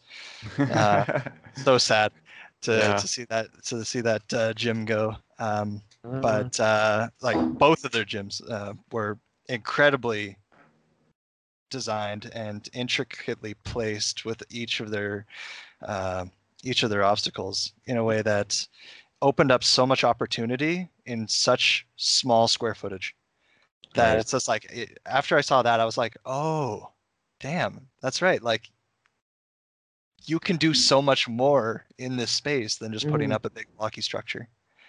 So that's definitely something that my my design ended up developing out of is those big blocky structures. Not to say it didn't go away. I'm just saying it just got a little bit Yeah. more intricate. It got- a little bit more playful in the sense that it's like, okay, yeah. when I see a big blocky structure, I can break it up and just add one little, you know, little bump out of the out of the block to make a new challenge, new new way of you know using Right. the space. Just as simple as just putting one block here. All right, cool. yeah. That's Yeah. something that I that I've realized in the uh, in the north renovations that just went through um, with uh, the way that the foam pit's built. You know, instead of big eight foot wall, okay, you can you can take her down to uh, to a six foot because that's all you need for the airbag, or Right. even in for most foam pits too, six foot is is still fine. Mhm. Yeah. It depends on how far you're dropping off. Like if you're going off of like a 20 foot uh, platform, then yeah, you probably want to dig a little bit deeper. yeah. But at the same time, what that does is it allows you sightline up to the top of the uh, to the to the top of the foam pit, so you can kind of see what people are doing, and it opens it up a little bit more. Um, and with that, I also built in a number of different ledges and little boxes into the the Cool. platforms themselves, so that not only is it a platform to huck yourself into the airbag or the foam pit, it's also a, a, a starting point for a line that starts with a descent down, or you can Neat. go upwards in a power challenge. Right. Um, and also, it just opens up a lot more um, more opportunity for using the platform itself for launching into the airbag because instead of having to build yourself up or pull up all these stackums or like these these boxes up to the foam pit then you just have one riser right there that you can always just use as a kicker right. so Makes yeah. sense. So just trying to be as like i was always trying to be as, as intelligent as what as i could be with the space that i was given of Mhm. course like I, I definitely didn't do everything 100% there's still stuff that i would change but that's just the perfectionist nature Yeah. coming out and you're just like at some point you got to call it or else you know it's you- you're gonna miss the boat you're, Yeah, it's just not Just gonna keep happen refining and refining and Yeah. the longer you hold on to stuff, uh, you know, the the the wave has come and gone. So you know, you just gotta gotta get it to a point where it's just like, you know, I'm happy with the way that this is, um, and I love it for all of the imperfections that that happen to be in there. And so long Well- as you know people can, you know, appreciate and like find ways to use my spaces, then that's all I that's all I care about. And I I love coming into the gym and and after it's done and everybody just it just being so so grateful of like how things have been have been placed because it's just like this is so this is just so cool. Yeah. like that that's that's what really gets me. How, how do you incorporate um like modularity into it, like movable things or hmm you know like something like scaffolding? Like is that something you like to play with, or do you prefer the more kind of more permanent? um so setup? for for for stuff like scaffolding um i think that you could definitely do a number of things um for the most part i like to i like to have that as like a pretty well fixed structure because like you don't want to be swinging on something and all of a sudden just go, go yeah, flying. yeah. Yeah, So- it's happened. yeah yeah it's no fun um but at the same time you know the, the way that you can build in modularity to your designs is to make sure that you have enough uh, landing space in between obstacles that you can present the opportunity to actually move your obstacles into those spaces and fill it in. Um it's one thing that i think parkour visions does a does a really good job of explaining this um this type of concept where it's like if you have discontinuity between your obstacles, then you know it, it everything's so far apart and there's really not a, a there's really not a lot of connection to be built in there you still want to have space in between or else then it's just like a clumped mess and uh, what are people supposed to do with that Yeah. but there, there's like this you know goldilocks zone of having Yeah. landing space for a person to feel comfortable with landing um but you know not big enough that you know the challenge just becomes a 30 foot running precision so Yeah. Right. um, but yeah so that's that's kind of how you build modularity into your into your designs is that you you present landing space to to be Yeah. open to however somebody wants to to to play around with any of the movable obstacles that you build and then having a variety of movable obstacles um, that allows them to kind of use that space the way that they see it Right. Do you try to like build on um have like attachment points so you can like throw bars into into spaces? Like some of that like stuff you can like you know get online or whatever where it's boxes and you can just attach Yeah. bars here and there. Is that something you try to incorporate too or is it mm, just Uh, for the most part, we've just ended up using key clamps uh, for Yeah. all of our bar work. Uh, just for this, you know, it's pretty pretty simple. You don't have to hire on a welder or anything like yeah, that. yeah. Um, but yeah, as far as the modularity of using like prefab like that, definitely could, but I just never got into it. Yeah. Um, Well, all your Yeah, I- I definitely have, like- uh, always yeah, turned definitely- out very beautiful. So I, I greatly appreciate that. Um, because yeah, like the things, uh, some of the stuff, like say for the love, um, some of the boxes that, um, oh my goodness, just names are not coming to me at all today. But um, uh, they they have those slots where they can take those larger beams and then place them in and then lock them in. So it gives them a lot of um, a lot of opportunity to to play around with that. Yeah. Um, I always I love that, but at the same time I hate it in the sense that it's like okay that that face now becomes a cheese grater in in the event that anything happens. So it's one of the things that um, on a i ended up uh, doing a, a, a consult with a, a design firm here in the city on a parkour park really? uh, oh, sick. uh, like within the past year.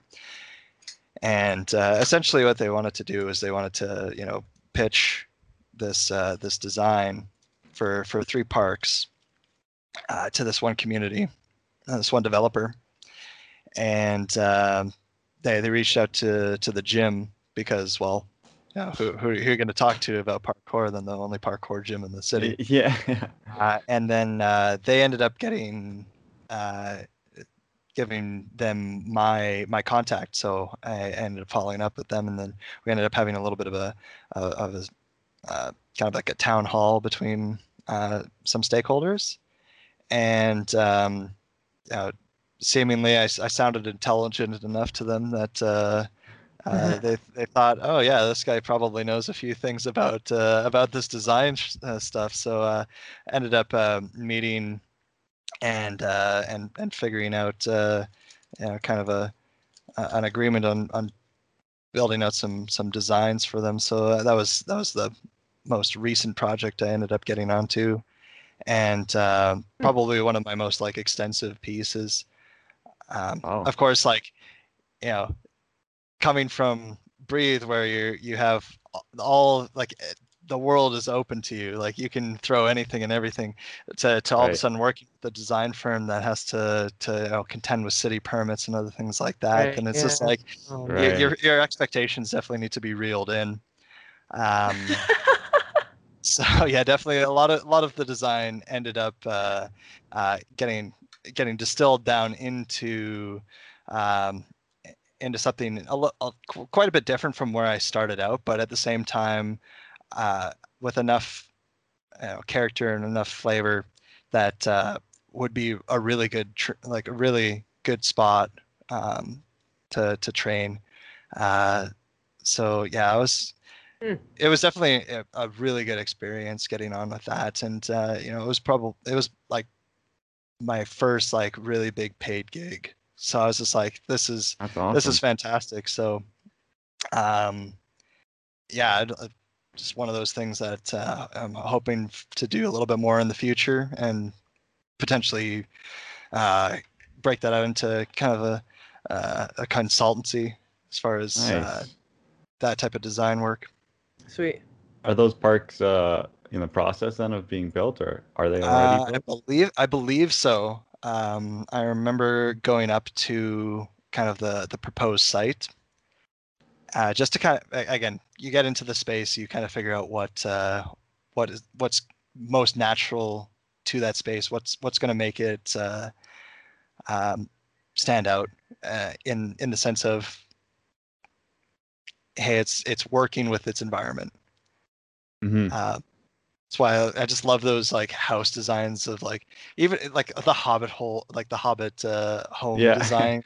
Sense that it's like hill. okay, you kind of build yourself into the Into space, it, yeah. right. um, or or like you work with the environment that you're in, and you know I find that that's like a really parkour mentality to get into. You like you Yeah. kind of given something and you got to work with it, yeah, yeah. right. Yeah. and in by doing so, it's gonna it's gonna become its own unique you know feature its own unique character Yeah. and it's going to be that one thing then it's just like oh uh that's that's imax i i can i can tell where that is because of just the characteristics of the place Right. hmm. and uh, that was something that was that was pretty uh, pretty interesting when I ended up seeing a picture of another gym down in the states. I think it was in Boise, Idaho, possibly. Uh, don't quote me on it, but uh, it was it's called Myth Parkour, and I swear, you know, just the i- i- in in just the way that they they you know edged all of their obstacles and like the way that the platform that they put in was Yeah. designed. I'm like, that looks like South Gym. Oh And no! I'm just like, you know what? That's really cool. Uh, um, if you know, my if my designs were able to uh, inspire somebody, That's um, awesome. Yeah. it's, you know, comes, you know, it's something that other people that I have not even met and never probably will meet. Yeah. able to Well, train that's on gonna be like, like reaction and a newfound thing in the future. Like you might just be the person that people are gonna go to to uh, build parks across Canada. Well that's that's the funny thing too is just like you know the the longer you're in a particular field or in if you if you constantly keep on showing up i find Yes, that yeah. uh, you know sooner or later you're just going to be the expert that everybody's going to come to and that's that's what i found like parkour with uh, yeah. that definitely showed me that that was the case. It's like, you know, the more you get out there, the more you interact with people, the more people are going to take notice, and like more people that are going to recognize you within within the sport and the discipline. And in, in by that, you're you kind of develop your own expertise Yeah. and your own, I mean, gravitas in that. So um, that that's kind of the hopes for you know uh, us at, at Podi is just like hey we gotta we- we're just continuing to grind um, even though um, we might have sh- like a number of us might have shifted away from doing parkour there's still the same mentality that we're we're doing we're, we're trying to be the best at who we are and Yeah. the best at what we're doing um, so you know if you if you keep that mentality going, then I, I, there's there's no reason why you can't be successful. yeah. Sounds like sage advice right there. That, yeah, that covers Uh, the sage advice for sure. Okay, well, right on. Mike's just taking it away with all the advice and the places and the training and all that stuff. Great, I love it. That's great. Like, wow. I I can't love just to getting those conversations though, of just like that that higher level later. and uh, I don't know, just like uh, even even when I was like in my science degree, it was always just like, oh yeah, like let's talk about the concept of time and space and all this other stuff, like really big ideas. And you know, it it- from a day to day perspective doesn't mean anything, but you know, it still is kind of one of those grounding forces. Yeah. that uh, you know at the end of the day it's just like hmm uh, the universe is uh, fucking old so yeah at the end of the day it's like your your your life is infinitesimal to the rest of the Oh yeah. rest of the this- existence of the universe so You need to zoom out, right? yeah so it's just like hey at the end of the day it's just like it doesn't matter on a global on like a, a galactic scale it doesn't Yeah. mean anything on a Yeah. universal scale it just has to matter to you Yeah.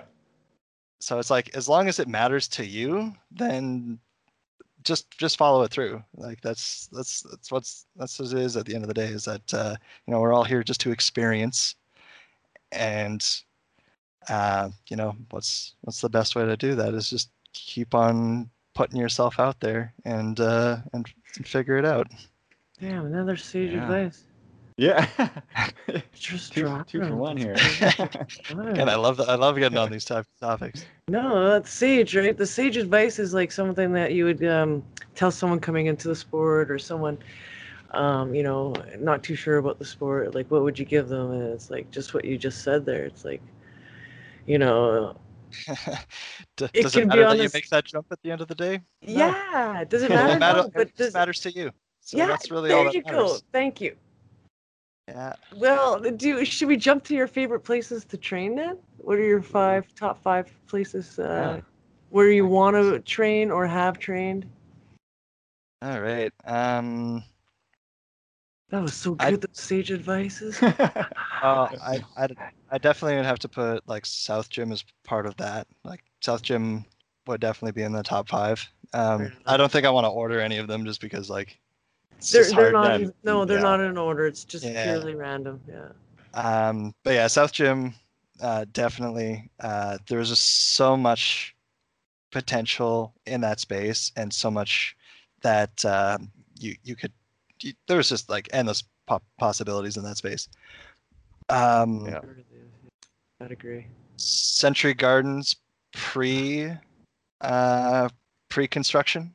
Mhm. Um again, same same idea. Uh so much on-tap potential, so many opportunities. Um and just ultimately like just a beautiful space.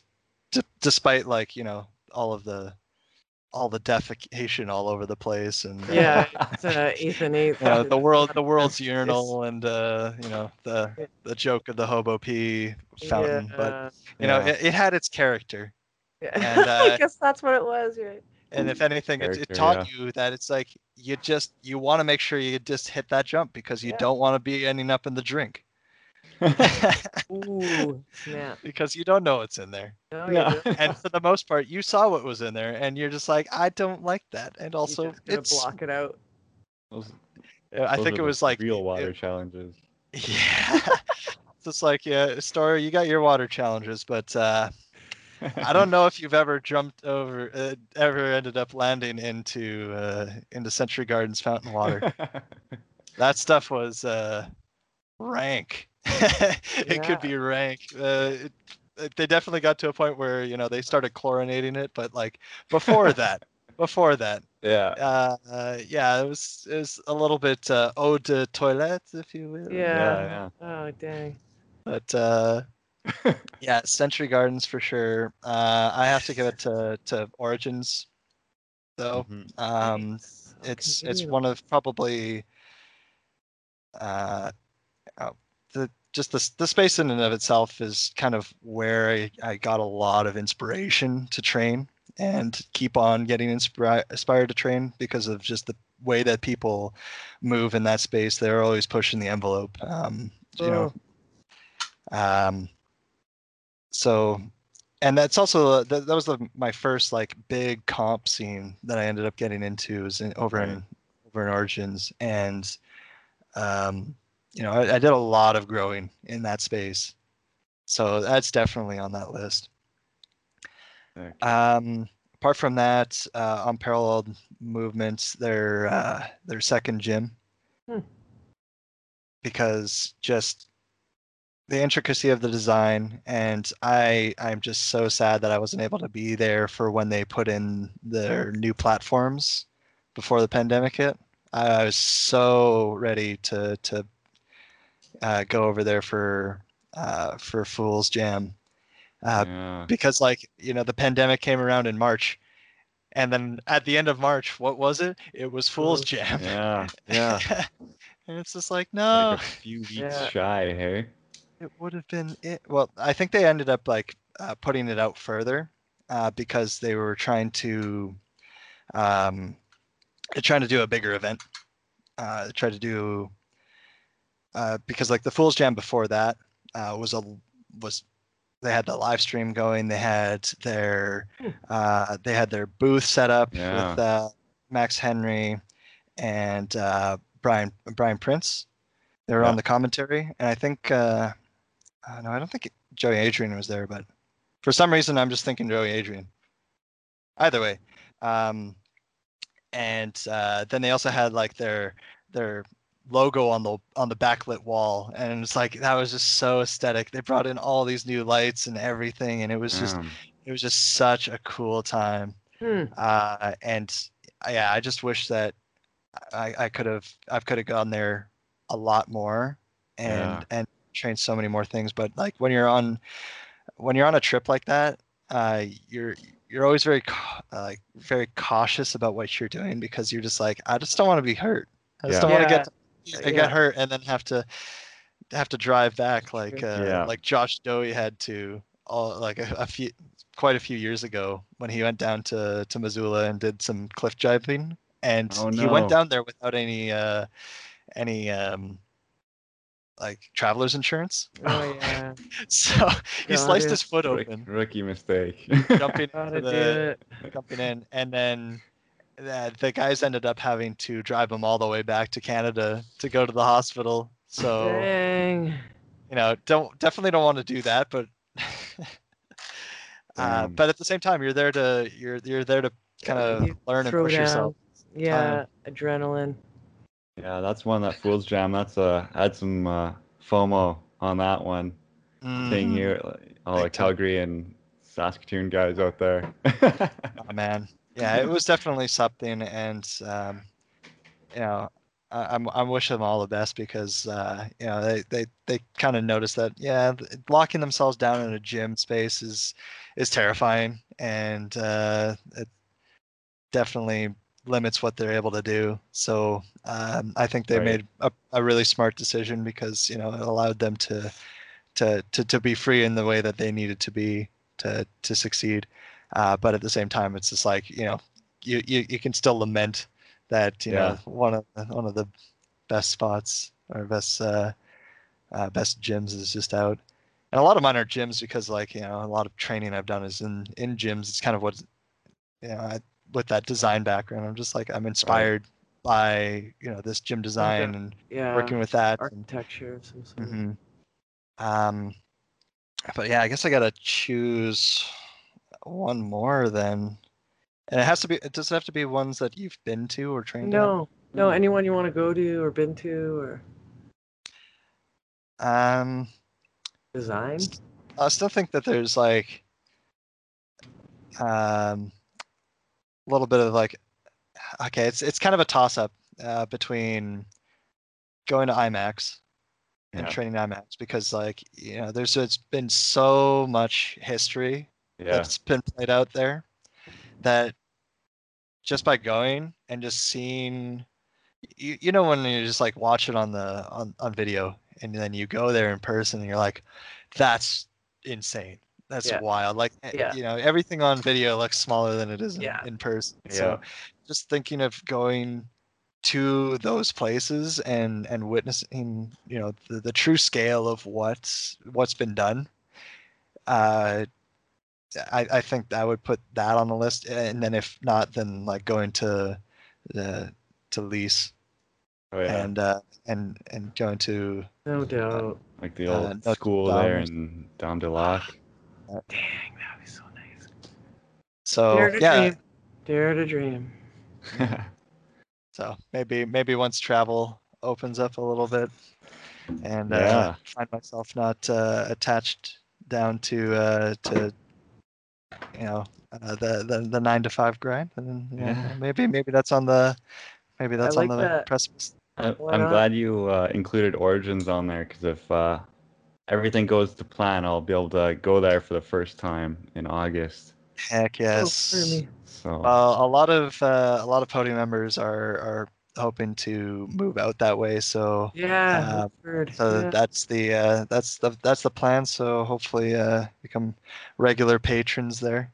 yeah, uh, get to training because uh, I find that you know, especially since uh, uh, Josh Brower ended up moving out there, it's been you know a, a, a, a hub for for Canadian parkour, yeah, and they've really put themselves on the map with NAPC. Rez and Tom do a Mm. phenomenal job in in in fostering their community, Yeah. and in by that we we all elevate, yeah. and uh, gotta gotta gotta give them some love for that. Yeah, I hope they keep uh, you know pushing out. Like start bringing all like NAPC back and yeah. more regular competitions. You know, across Canada. Got to Yeah, start I- pushing it more for sure. I liked what they were doing with their NAPC circuit Yeah. um, before, and it, it seemed like they were they were starting to to sprout out and go go quite international.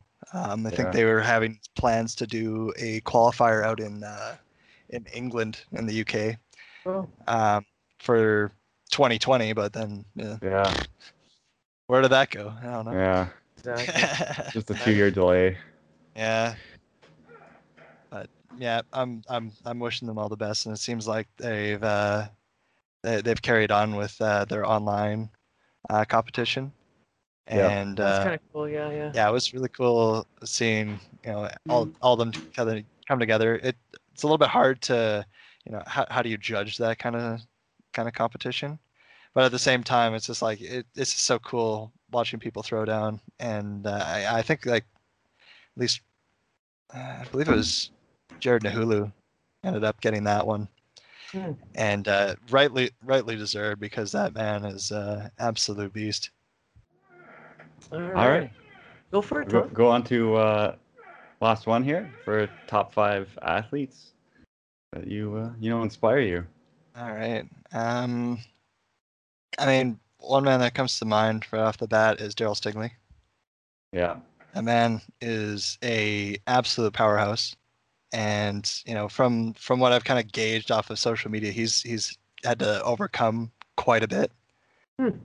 Um, yeah, and a lot of that came out through uh, a lot of the the Black Lives Matter um, movement. That Oh, you know yeah. he, he was sharing his story, and like it was Yeah. definitely inspiring. That you know is a different perspective, like you know coming from a different uh, background. Um, notice that oh yeah, like that would definitely be scary if I was in that type of situation and I had to deal with all that.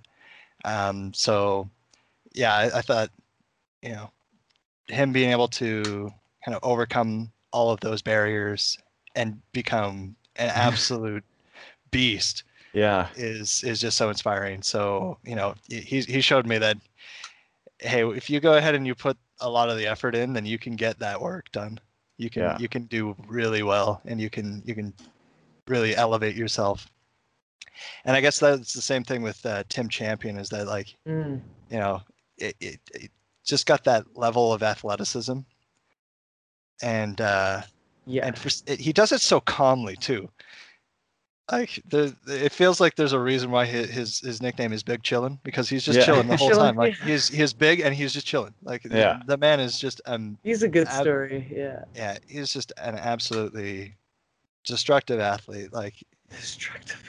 I- yeah like i remember uh doing the same uh, one of these same dynos in origins that he he was hitting uh and and like it was hard it was super hard but he he was able to make it look so seamless because of just how well he executes and also just uh, how much effort he puts into into sculpting himself to be the athlete that he is right. and I, I think that's really inspiring. Um, ah, man, trying to thinking of an, another couple um, is is definitely definitely hard for me right now. That's uh, I know it was a tough one throughout the whole Yeah. podcast. Yeah. Yeah, it's yeah. you know what? I I, I definitely put Davis Johnson on that list because. Oh yeah. um, you know, he was he was one of like the first kids through Breathe, and he he just he just chased it. Like he put he put the metal down and he just he just excelled. And just watching that progress was just incredible. And just seeing him become the athlete that he is was was so inspiring. Like just oof, the man the man's crazy.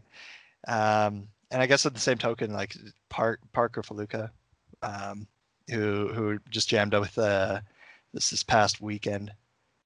Um, same same type of deal. Um, you know, first first few kids like coming through, and they they just saw you know that there was there was a life in parkour and that they were they were going to chase it, and I'll I'll just put in that time and that effort to to to really becoming really geniuses in their own right Cool. Yeah. and just seeing stuff and doing things and uh and and developing themselves in that way i'm like wow that's that's really cool um but yeah other than that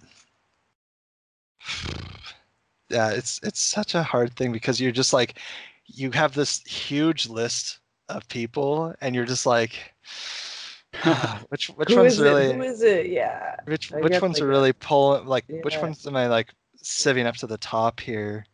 Um, because like ultimately, you know, every everybody that I'm I'm following is is really um, like I, I wouldn't otherwise follow them if it wasn't I get it. that I enjoyed watching their movement. Uh, it's something that uh, uh, I definitely had to had to tailor down and and you know make a conscious deci- a conscious decision that I needed to you know put my put my like those like high school friends into a different Instagram account just so that you know I'm still following them I still I've catching up with that Yeah. but then you know my parkour account i'm i'm there for movement content like Yeah. if that it's it's there for me to to to get exposed to all this stuff um but uh yeah i'm just thinking about one one last to throw up on that list because uh again if if, if it was more extensive i'd just be throwing out names left right and center but uh um, actually, I'll, I'll I'm gonna throw on Johan Leroux to Oh, that yeah. list. Um, he was the. Damn it. Okay. Well, I'll do. it- Can I do two on this? yeah, yeah.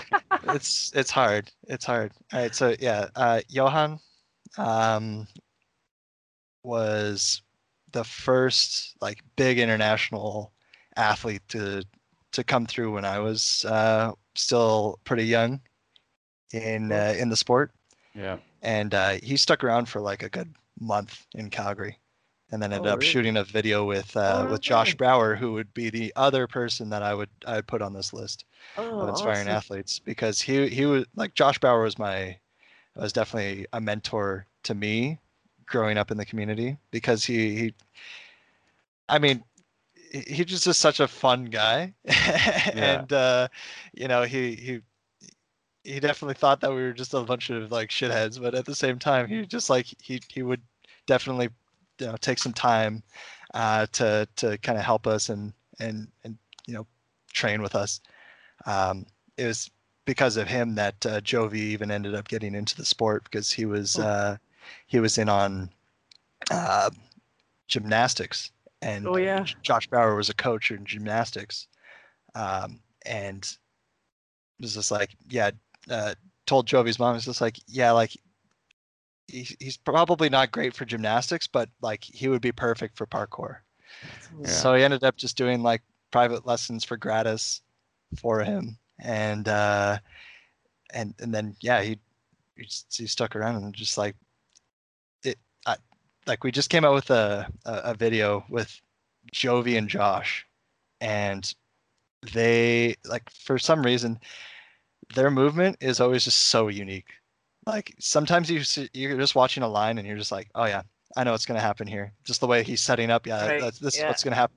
But for for for Josh and Jovi, Jovi specifically, he'll be in a position and then do something completely different than what you would otherwise expect out of that position. And even like people with like uh, Josh Malone, like doesn't quite have that same type of style. So I find that like Joey has a very distinct signature with his Right. movement. And Oh, yeah. yeah, so yeah, yeah, uh, Johan and uh, and and Josh Brower, uh, for sure. Definitely We've once inspired. said that. We've once said uh, on the the show, like if you watch someone's silhouette, you can tell who that is. Yeah, yeah. Yeah. I love I love that idea though, um, and that's something that Johan was talking about. Is just like yeah, yeah. It's like it's it's hard to to you know show yourself in parkour. So you know I, I got this tail on. so- Yeah, Yeah, pretty yeah. much, It's yeah, just I like got gotta be a ears or signature. wings or yeah. because yeah, like once you're in like a, a YouTube compilation, then it's Yeah. just like you know you're you're kind of lost in the monotony of oh people are just watching the movement, and they're not watching you. Hmm. So you know Yeah. s- you know eh, having some sort of signature that it's just like yeah this is this is him. Right. Interesting. Right. I like it. I don't know, just a thought there, but yeah. Yeah. I'm gonna But think not, about not that. to say that like you know bring the tail back. I'm just saying like Yeah. you know it was it was something that was distinct about him. Maybe even dress up again. Ooh, gotta All right. Um, we are like over the two hour mark here, so I'm gonna wrap this up here. Um, thanks, Mike, for coming on. It's been really Yes. awesome talking to you. I Thanks, appreciate Mike. You doing this? You Uh, really opened my eyes in so many different things. Thanks so much. no, I'm so glad that uh, you guys had me on, and uh, it, was, it was really fun. Thank you. You've got like tenure in the game. Yeah. yeah. I mean, yeah, a decade at this point. Yeah. Oh wow, yeah. Okay, well then, uh, listeners, you know, listeners or YouTube watchers, whatever.